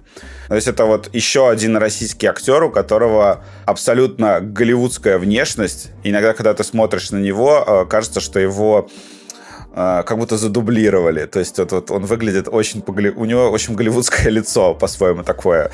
Вот. И там есть э, за две первые серии есть только один кринжовый момент, который мне прям очень не понравился. То, что у главного героя, ну, он такой, типа, красавчик, и у него там э, в Москве его ждет э, девочка-красавица, которая работает там в, в индустрии кино. И она, короче, работает в ТНТ-премьере. То есть ага. э, это как бы засунуто в сериал, и я такой, типа, блядь, ну зачем? Ну, то есть можно было же условно показать. То есть она такая, э, они созваниваются по, по фейстайму, он сидит э, реально вот где-то в тайге, в такой уебанной квартире, там, с дырами в стенах, э, звонит ей, и она ему показывает там бейджик э, ТНТ, ТНТ премьера, типа, извини, дорогой, у меня тут мероприятие, вот, э, я отваливаюсь, и ее там этот э, целует, короче, я не помню, то ли Трудинов, ну, кто-то, короче, из mm-hmm. этих, из, коми- из Comedy Club, э, и уходит. Вот это вот э, кринжовый момент, когда они пытаются показывать чуть-чуть Москву, просто через э, FaceTime. Но как только действие происходит в тайге, там э, сразу же хтонь, пиздец, э, дети, очень реалистичные дети-гопники, которые как бы разговаривают как дети-гопники. Естественно, э, кинопоиск, куда запретили мат, ТНТ Газпрому похуй. То есть там мат вообще э, на полную катушку. Все ругаются. И э, моя любимая вообще часть Э, этого сериала, для которого тоже будет, э, для многих это будет открытие, значит, э, второстепенную роль вот этого напарника детектива играет, блин, сейчас скажу кто, Александр Лое. О, ничего себе. Рыжий из Яралаша. Это, короче, рыжий из рыжий пацан из Яралаша, да. В общем, он лысый, ему 39 лет, и он, и он выглядит как такой прям очень пропитый мужик. И э, поскольку там начинаются прям вот эти э, э, серийные убийства, он очень реалистично охуевает от происходящего. Прям хороший такой, э, ну не комик-релив, но что-то в, в духе, знаешь, этот персонаж, который э, как зритель должен реагировать примерно. То есть он, э, зритель себя с ним ассоциирует. Общем, очень клево и очень неожиданно. И у меня просто какой-то, э, не знаю, в, э, щелчок в голове каждый раз происходит, какой-то, блядь, это же пацан из Яралаша, э, охуеть. Вот, очень странно. А, и э, сериал чисто по сюжету э, они смешали в... мы тут вот как раз перед записью Ваня угадал в чем в чем идея то что значит это реально Лютер который охотится на Декстера суть сериала то есть главный герой это детектив который считает ну, такими с немножко мрачными, темными методами. То есть они там на допросах детей. Ну, там пытаются на них очень так жестко давить. То есть там допросы все в сериале пиздец э, жесткий. То есть они там мутузят людей, это все показывают. Майор Гром стайл. Без каких-либо прек- прекрас... Да, но с, с осуждением, да. То есть там прям появляется персонаж, который говорит, а хули вы так на допросах себя ведете. Э, да, во-первых, э, не совсем майор Гром стайл. Нету такого, что сериал одобряет это и как-то романтизирует эти допросы. Э, то есть главный герой, такой как бы детектив с, скажем так, незаконными и неприятными методами. Ну, он и как бы из Москвы уехал, потому что человека убил. То есть главный герой Лютер, да. И по сюжету он охотится, ну, и он понимает, что, значит, в этом городе э, какой-то вот э, есть орудует серийный убийца, который называет себя, которого называют Зверобой, и он потихонечку просто убивает местных мудаков. И э, проблема в чем? То, что, ну, как бы местные власти, естественно, они такие ну, как бы, ну, там, там дело не завели, э, там, типа, хуй положили, а тут, как бы, ну, убили мудака, на которого всем все равно, и он только мешал и вредил, ну, как бы, и ладно. В общем, э, поскольку, да, вот этот местный Декстер э, убивает э, только мудаков, они, как бы, не особо пытались это связывать в какое-то единое дело и разбираться в этом. И ну и получается так, что ну, как бы чувак из Москвы приезжает, и тут такой вот бардак. Э, и там еще вот есть конфликт э, Москвы и регионов. Э, то есть там местные чуваки главного героя постоянно называют говномесом и пидором. Такие ассоциации у них, видимо, с Москвой, да. Несмотря на то, что там у него девушка есть. Вот. И что мне просто понравилось глобально, пока я не увидел там каких-то не знаю, вещей, которые могли бы там снести крышу или там с неожиданной стороны показать. То есть там сериал не, там, не какой-то прорежимный, он не романтизирует полицию вообще. ну, как бы большой плюс э, для меня то, что детективная часть э, оказалась интересной. То есть они э, как-то вот, я не знаю, по-взрослому, что ли, снимают. Они м, классно какие-то вещи опускают, э, каким-то моментом тебя очень так аккуратно подводят, пропустив там несколько сцен, которые могли бы быть, в, не знаю, в другом российском сериале. То есть э, он такой, первые два эпизода это прям такой хороший, бодрый российский детективный фильм. Причем детектив реально, ну, на мой взгляд, сделан получше даже, чем некоторые американские детективные сериалы, которые в последнее время смотрел, потому что тут я четко понимаю, там, не знаю, о каком ребенке они говорят, э, именно в, это, в этой сцене, к, как они как бы мыслят. То есть там бывает такое, то, что там персонаж, он такой, блядь, мы, короче, в прошлый раз там было не до этого, мы труп нашли, и мы э, там вокруг хуево, короче, осмотрели какой-то там значит, не очень важное второстепенное доказательство там на месте, в общем, какую, какую-то локацию, в общем, не очень внимательно посмотрели, потому что там на этот момент было похуй.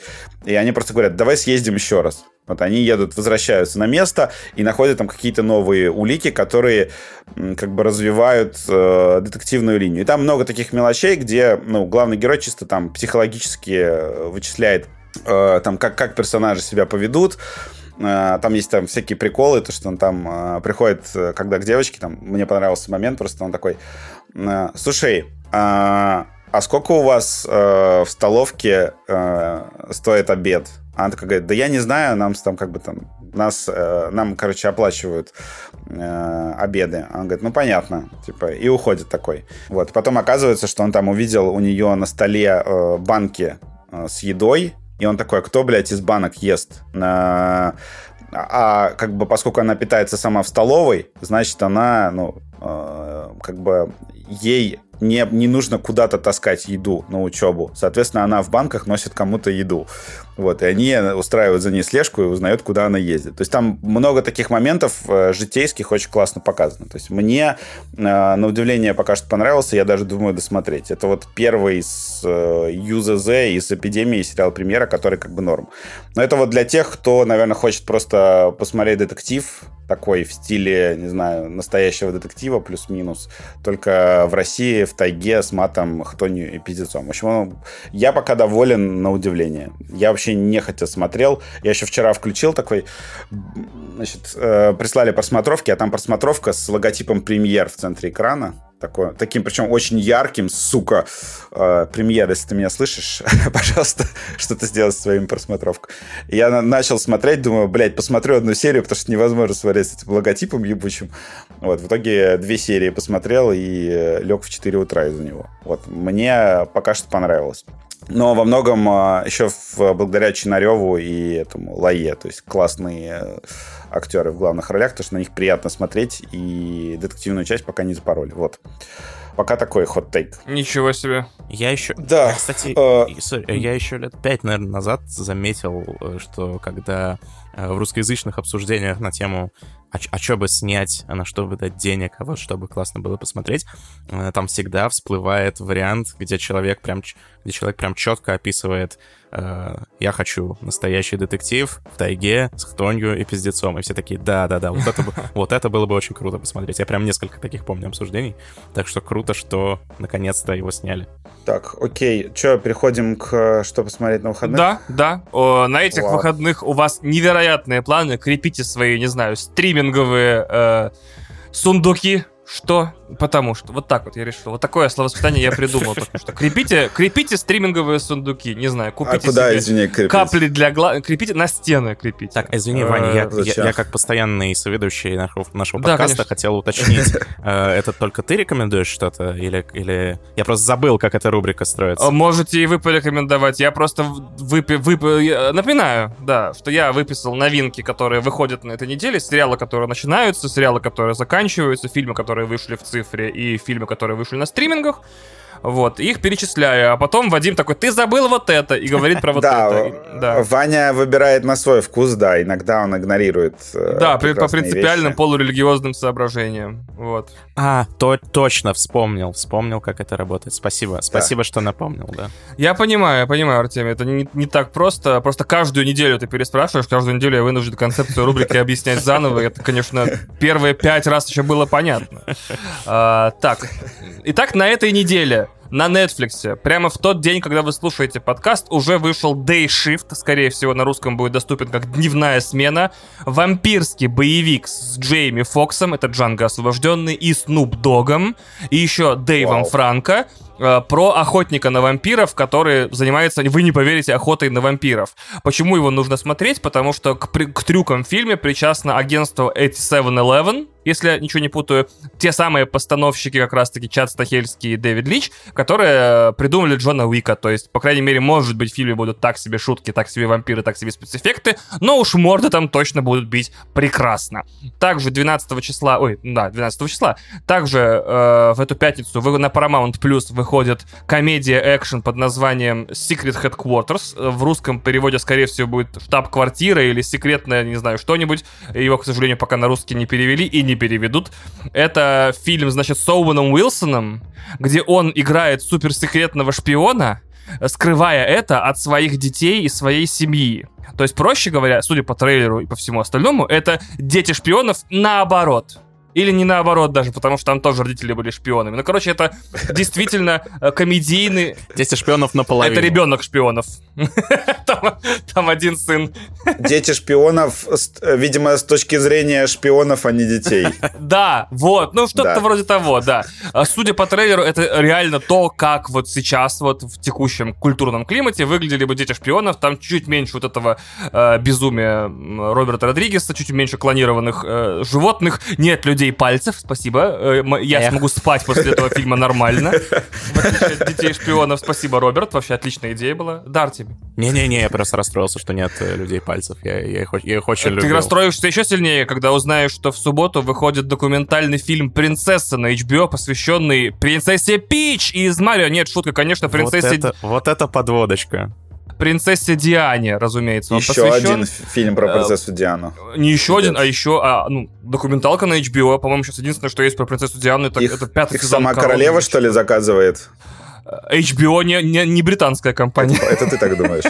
Просто, знаете, один человек какой-то одержимый принцессой Дианой заказывает... Вообще, э, по поводу принцессы Дианы есть такой очень интересный короткий разгон. Сейчас быстро расскажу. Представьте себе, значит, HBO выпускает э, документалку про принцессу Диану глазами как бы американской компании. Типа, она была светоч просто. Она была надежда нации, лучшая женщина на земле. В это время BBC по заказу королевы выпускает, да это пиздючка, что-то сына у меня не, не похитила. Вообще, сволочь, тварь, тварь, тварь, ненавижу. Правильно сделала, что сдохла. Вот, поэтому ждите Written and directed by королева. да, да, бы Элизабет Уинзор. Они такие, ну, что ж поделаешь, действительно. Также к тому моменту, как вы это слушаете, уже вышел и всеми был посмотрен, и уже закончился э, мини, ну даже не мини, нано-сериал I am Groot. Э, Я есть Грут, который, э, ну, по сути, оказался пятью короткометражками по три с копейками минуту, минуты про разные приключения Грута. Они довольно хорошие, но, к сожалению, не работают как стройный сериал, поэтому, наверное, их нужно смотреть людям в 2 4, 3, 5, 6 раз младше меня, и они наверняка дико кайфанут, и будут в этом абсолютно правы. Я так и не понял, зачем это. Сразу главный вопрос. Да. А, показа- показали, ли- показали ли Мефисто в последней серии? Разъебали ли мультивселенную? Как? Э, Да, как- значит, как Am Groot повлиял на э, киновселенную Марвел. На эту тему мы с Вадимом сейчас запишем трехчасовой выпуск с, с- с обсуждением всех вообще э, Теорий. н- невероятных этих самых просто тектонических сдвигов во вселенной Марвел из-за 18 минут хронометража с деревом говорящим. Блин, на Э, самом деле, если, если бы я был Кевином Файги, я бы именно так и сделал. То есть я бы снял 10 фильмов, в которых ничего не происходит, а потом в четвертой серии I Am Groot я бы просто э, поменял, поменял весь сюжет MCU. С одной стороны... Убил снова- Тора. Напоминаю, что моя идея была э, каждую из этих короткометражек прикрепить к рандомным копиям от кинотеатральных э, Я, ви- я Галактики. видел, я видел в Твиттере, и ты ужасный человек. Человек. Ваня, ты ужасный человек. Большое счастье, что ты не работаешь э, ни в какой компании на руководящей должности. Мне нравится, что на протяжении последних э, пол- полугода люди поняли, что, слава богу, я не работаю в пропаганде, и, слава богу, я не работаю в Дисней. Ты прям, ты прям, Вань, ты прям на том месте во вселенной, в котором нужен. Да, да, да. То есть, слава богу, он не занимается ничем полезным. Да. Он же натурально дьявол просто. Если он возьмется за что-то полезное, god damn. У тебя какие-то сверхспособности, но со знаком, э, со знаком пиздеца какого-то всегда.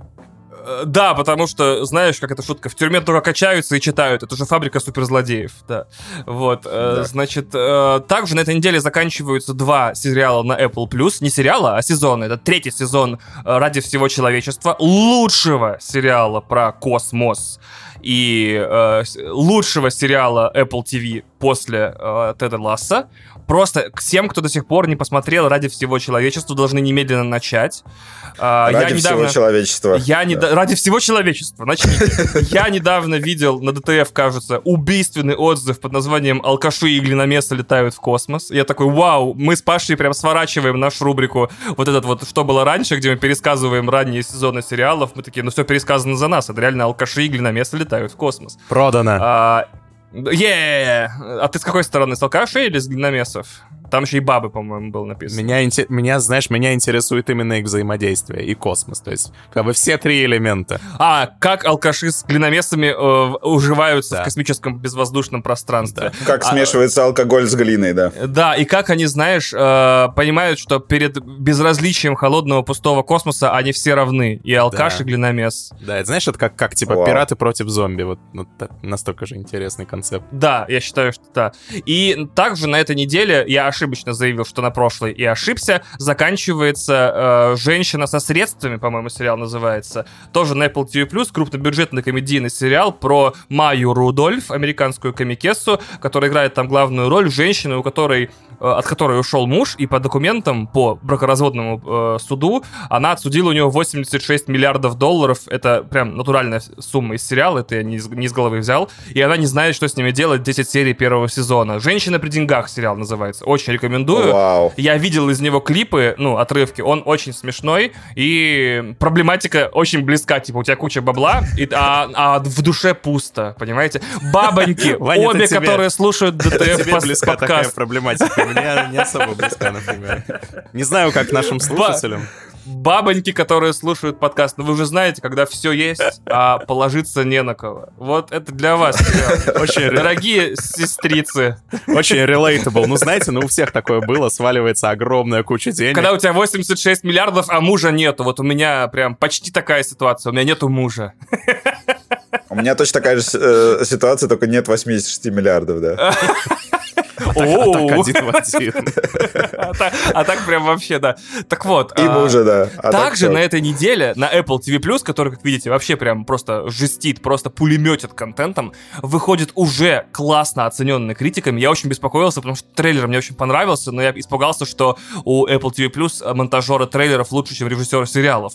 Называется «Пять дней в госпитале Мемориал». Это восьмисерийный сериал с Верой Фармигой про пять дней. Это немножко контринтуитивно. Пять дней и восемь серий. э, Про пять дней, когда э, Нью-Орлеанский госпиталь во время урагана Катрина остался без электроэнергии, воды и все остального. Это сериал в, моем в моем любимом жанре кризис-менеджмент. То есть каждые пять минут сериала новым, с новым говном должны врачи разбираться, чтобы продолжать лечить больных. А, У него уже какие-то, по-моему, 80 с копейками, 86 на метакритике. Очень хорошо принят, но он только начался. Учтите, что вышло, по-моему, то ли две, то ли три серии. Э, Три серии вышло, да, еще пять в течение пяти недель. А, разумеется, в этой рубрике я расскажу вам, когда он закончится. Э, Напоминаю, что Apple TV Plus единственный легально до сих пор работающий стриминг на территории Российской Федерации зарубежный, что кон- вообще непонятно почему, потому что, потому что. Э, Поэтому вы можете его посмотреть. Забыли, мне кажется, забыли тумблер отключить просто. Да. У Apple, у Apple просто большие яйца, да. Да, а у Amazon маленькие, потому что они Prime отключили. Да, странно, обе компании триллиардные, а одна отключает, другая нет. Ну что А, ж. Я сейчас сломал мозг, пытаясь понять, каким образом 5 дней разделить на 8 серий. Мне кажется, это довольно сложная задача. Там э, три, там пять серий будут под ней, даже серия называется Day 1, Day 2, Day 3, а потом будет Aftermath, типа, то, э, что с ними потом происходило. Там же потом будет суд над ними, типа, а почему вы допустили, типа, столько умерших пациентов? По-моему, там такая, там такой твист в середине серии. Я думал, Что они прям, Звучит круто. Что они прям втухали, там спасали всех, но умерло, по-моему, 40 человек. И, короче, и врачи вынуждены... По-моему, там по, там по трейлеру вот такая вторая сюжетная линия, что почему вы такие пидорасы и никого не спасли? Они такие, мы тут реально погибали. Вот, поэтому, да. я думал, это как 17 мгновений весны, когда ты думаешь, что а я будет- думал, это как 24 часа, да. когда ты думаешь, что Да. будет, Просто- что будет 17 серий, такой включаешь, а их 12, и ты такой, но когда, какое мгновение начинается, когда заканчивается? Да ладно, там 12 серий в сериале 17 мгновений весны. Да, прикинь, это так, это так Бля, контринтуитивно. просто советский маркетинг, блядь, вообще просто. Не могли просто поменьше нарубить. Тогда не то, что плотно телеэфир был, да, в те времена. И, Ну, разумеется... 12 мгновений весны. Или, во- вот, вот умные люди сидят. Давайте перенесемся в прошлое и скажем, что 12 пиз же. Вот. А, разумеется, на этой неделе еще состоялась премьера тоже очень рискованного проекта, в том смысле, что я очень в него верил, но боялся, что, что окажется говнище. Это игра Cult of the Lamb. Я называю ее Бяшка-убивашка. Я я бы так перевел, потому что, естественно, это культ. Господи, как у нас там? э, э, Агнца. Культ Агнца называется игра. Слово Агнец э, предназначено для говорения на русском языке, разумеется. Культ ягнятина. А, Культ ягня... О, отлично, да. А, история про то, как а, ягненка собирались культисты принести в жертву, а он сам их нахер принес в жертву и организовал свой культ. Это, напоминаю, гибрид э, обычного roguelite а с, э, с боевыми вот этими комнатами, через которые нужно путешествовать, размахивая оружием и заклинаниями, и качаться. И city builder а, где тебе нужно организовывать свой культ, строить здания, развивать ветки апгрейдов, а также общаться со своими аколитами, как по-русски, э, подчиненными культа, культистами. Последовательно? После... Последовательно. Спасибо огромное, да, с последователями приносить их в жертву, заставлять спариваться между собой или каннибализировать их в прямом смысле слова. Шикарный Или мультяшный... приносить жертву. Или приносить в жертву, да. А, шикарный мультяшный стиль и при этом офигенная музыка. Ф- Оценки в районе 85-90. Э, Очень рекомендую. Я вот жду, пока она заанлочится на свече и буду в нее изо всех сил играть, чего и вам советую. Также... Там важный момент. Она проходится где-то за 13-14 часов. Я думал, минут. Плюс-минус. И э, там эти, как их, вот эти лупы, которые, когда ты с, боевкой, они мин- минут по 10. То есть это не Хейдес и все остальное. Там э, ты на самом деле город строишь, наверное, столько же времени или даже больше, чем э, бегаешь и месишься э, с врагами. Поэтому и там боевка сама по себе простенькая. Даже некоторые утверждают, что больше, да. Я еще не поиграл, Да. но мне ее продали как э, сатанинский Animal Crossing, и я такой, I'm, I'm in, I'm in. Да, да, да, да. Animal Crossing. Еще на этой неделе выходит пока версия Spider-Man. Это очень смешно, потому что э, Sony успела ее анонсировать и выпустить за время, э, пока люди ждут еще анонсированный этот э, покапорт Uncharted 4, потому что он до сих пор не вышел, и хуй знает, когда выйдет. Это очень странная история, он просто потерялся в их расписании.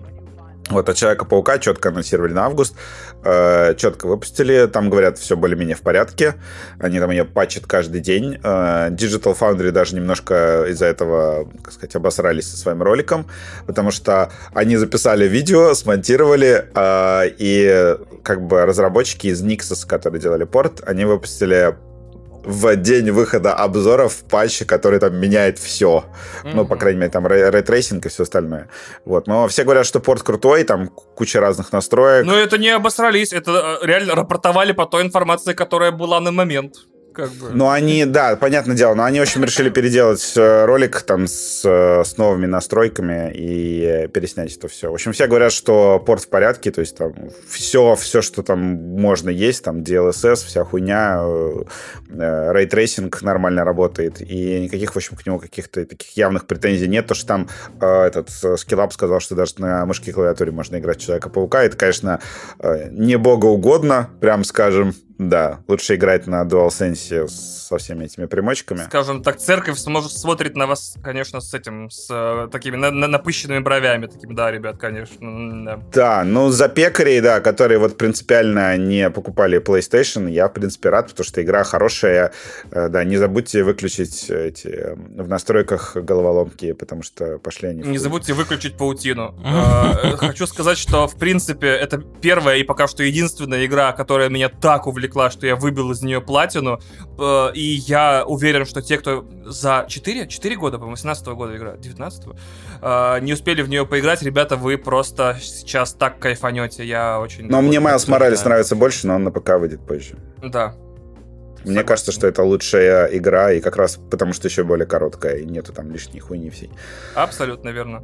Артемий, может, у тебя что-нибудь есть интересное на эту неделю? Какие-нибудь события? Понимаешь, Понимаешь, в чем проблема? У меня совершенно выветрилась, э, выветрился из головы первая часть нашего подкаста, первая половина, понимаю, которую понимаю, мы с вами записывали. Я не помню, о чем мы там говорили, а о чем нет. Поэтому я даже, я даже не знаю. Я бы порекомендовал Сэндмана, но я, я не уверен, что что его А ты уже рекомендовал Сэндмана, а, да? Кстати. Ты уже рекомендовал, да, мы же его обсуждали, да. Ты чё? Нет, спасибо. Да, да. Ну, слушайте, ну, я, я понимаю, что может напрягать, да, что у меня такая, типа, деменция, но, с другой стороны, это привносит какую-то какую изюминку в наш подкаст, да, что одного конечно, из ведущих конечно, конечно. постоянно да. провалы в памяти. Это, по-моему, прикольно.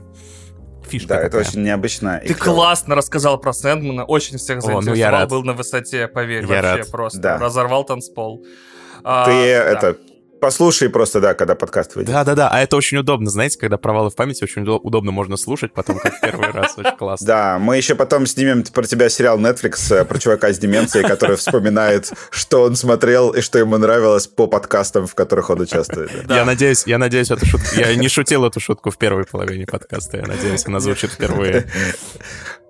Нет, ты Там ты грустно а, сокрушался, как тебе обидно, что во второй половине подкаста ты, ты забудешь такие классные шутки из первой. А, Че, э, Или это прощаться? слушатель забыл, что были такие шутки, а у кого на самом деле деменция? Вот О, об этом вот вы узнаете твист. в следующих выпусках. Я просто смотрю на время и понимаю, что Артемию, походу, надо идти записываться в «Не занесли», да, в его э, подкаст, где он работает как каждый день, да. К сожалению. Записывается вместе с Пашей Пивоваровым, да. Да. А, чуваку, тот другим чуваку, э, чуваком, который никогда не был в подкасте ДТФ, например. И не будет, вот. еще не хватало. И не будет. Что ему здесь делать, господи? Да, пошел он к Вон, черту. Да. да. Все. А, давайте прощаться тогда. Всех целуем, обнимаем. Да. С вами были наши постоянные ведущие, да, Иван Толочев, Это я. Артемий Леонов. Воу. Да. да. И, и Вадим Иллистратов. Да. Сейчас мы э, с Ваней свалимся в э, Boosty часть. Да. Э, попиздим за жизнь. Которую всегда ведем вдвоем. Уже 30 выпусков. Да. Ну, ну, а я тогда... Ничего не поменяется, да. А со мной тогда услышитесь на следующей неделе, как обычно. Ничего не меняется. Да, все. Все идет по плану. Хоть в чем-то, хоть в чем-то в эти тяжелые времена, хоть в чем-то стабильность есть. В том, что мы э, неразлучная троица соведущих. Ждем твоих новых тредов. Да. Про про европейских экспертов. Обязательно, да. непри- непременно. Based. Про, про, про ебучих лицемеров, да. Да, вот про этих особенно ждем, про всех прям, да. Типа, keep up the good work, делаешь Господь дело, считай, да. Непременно. Все, давайте. Так, ну все. А, всем пока. пока, пока. Целуем, обнимаем. Пока.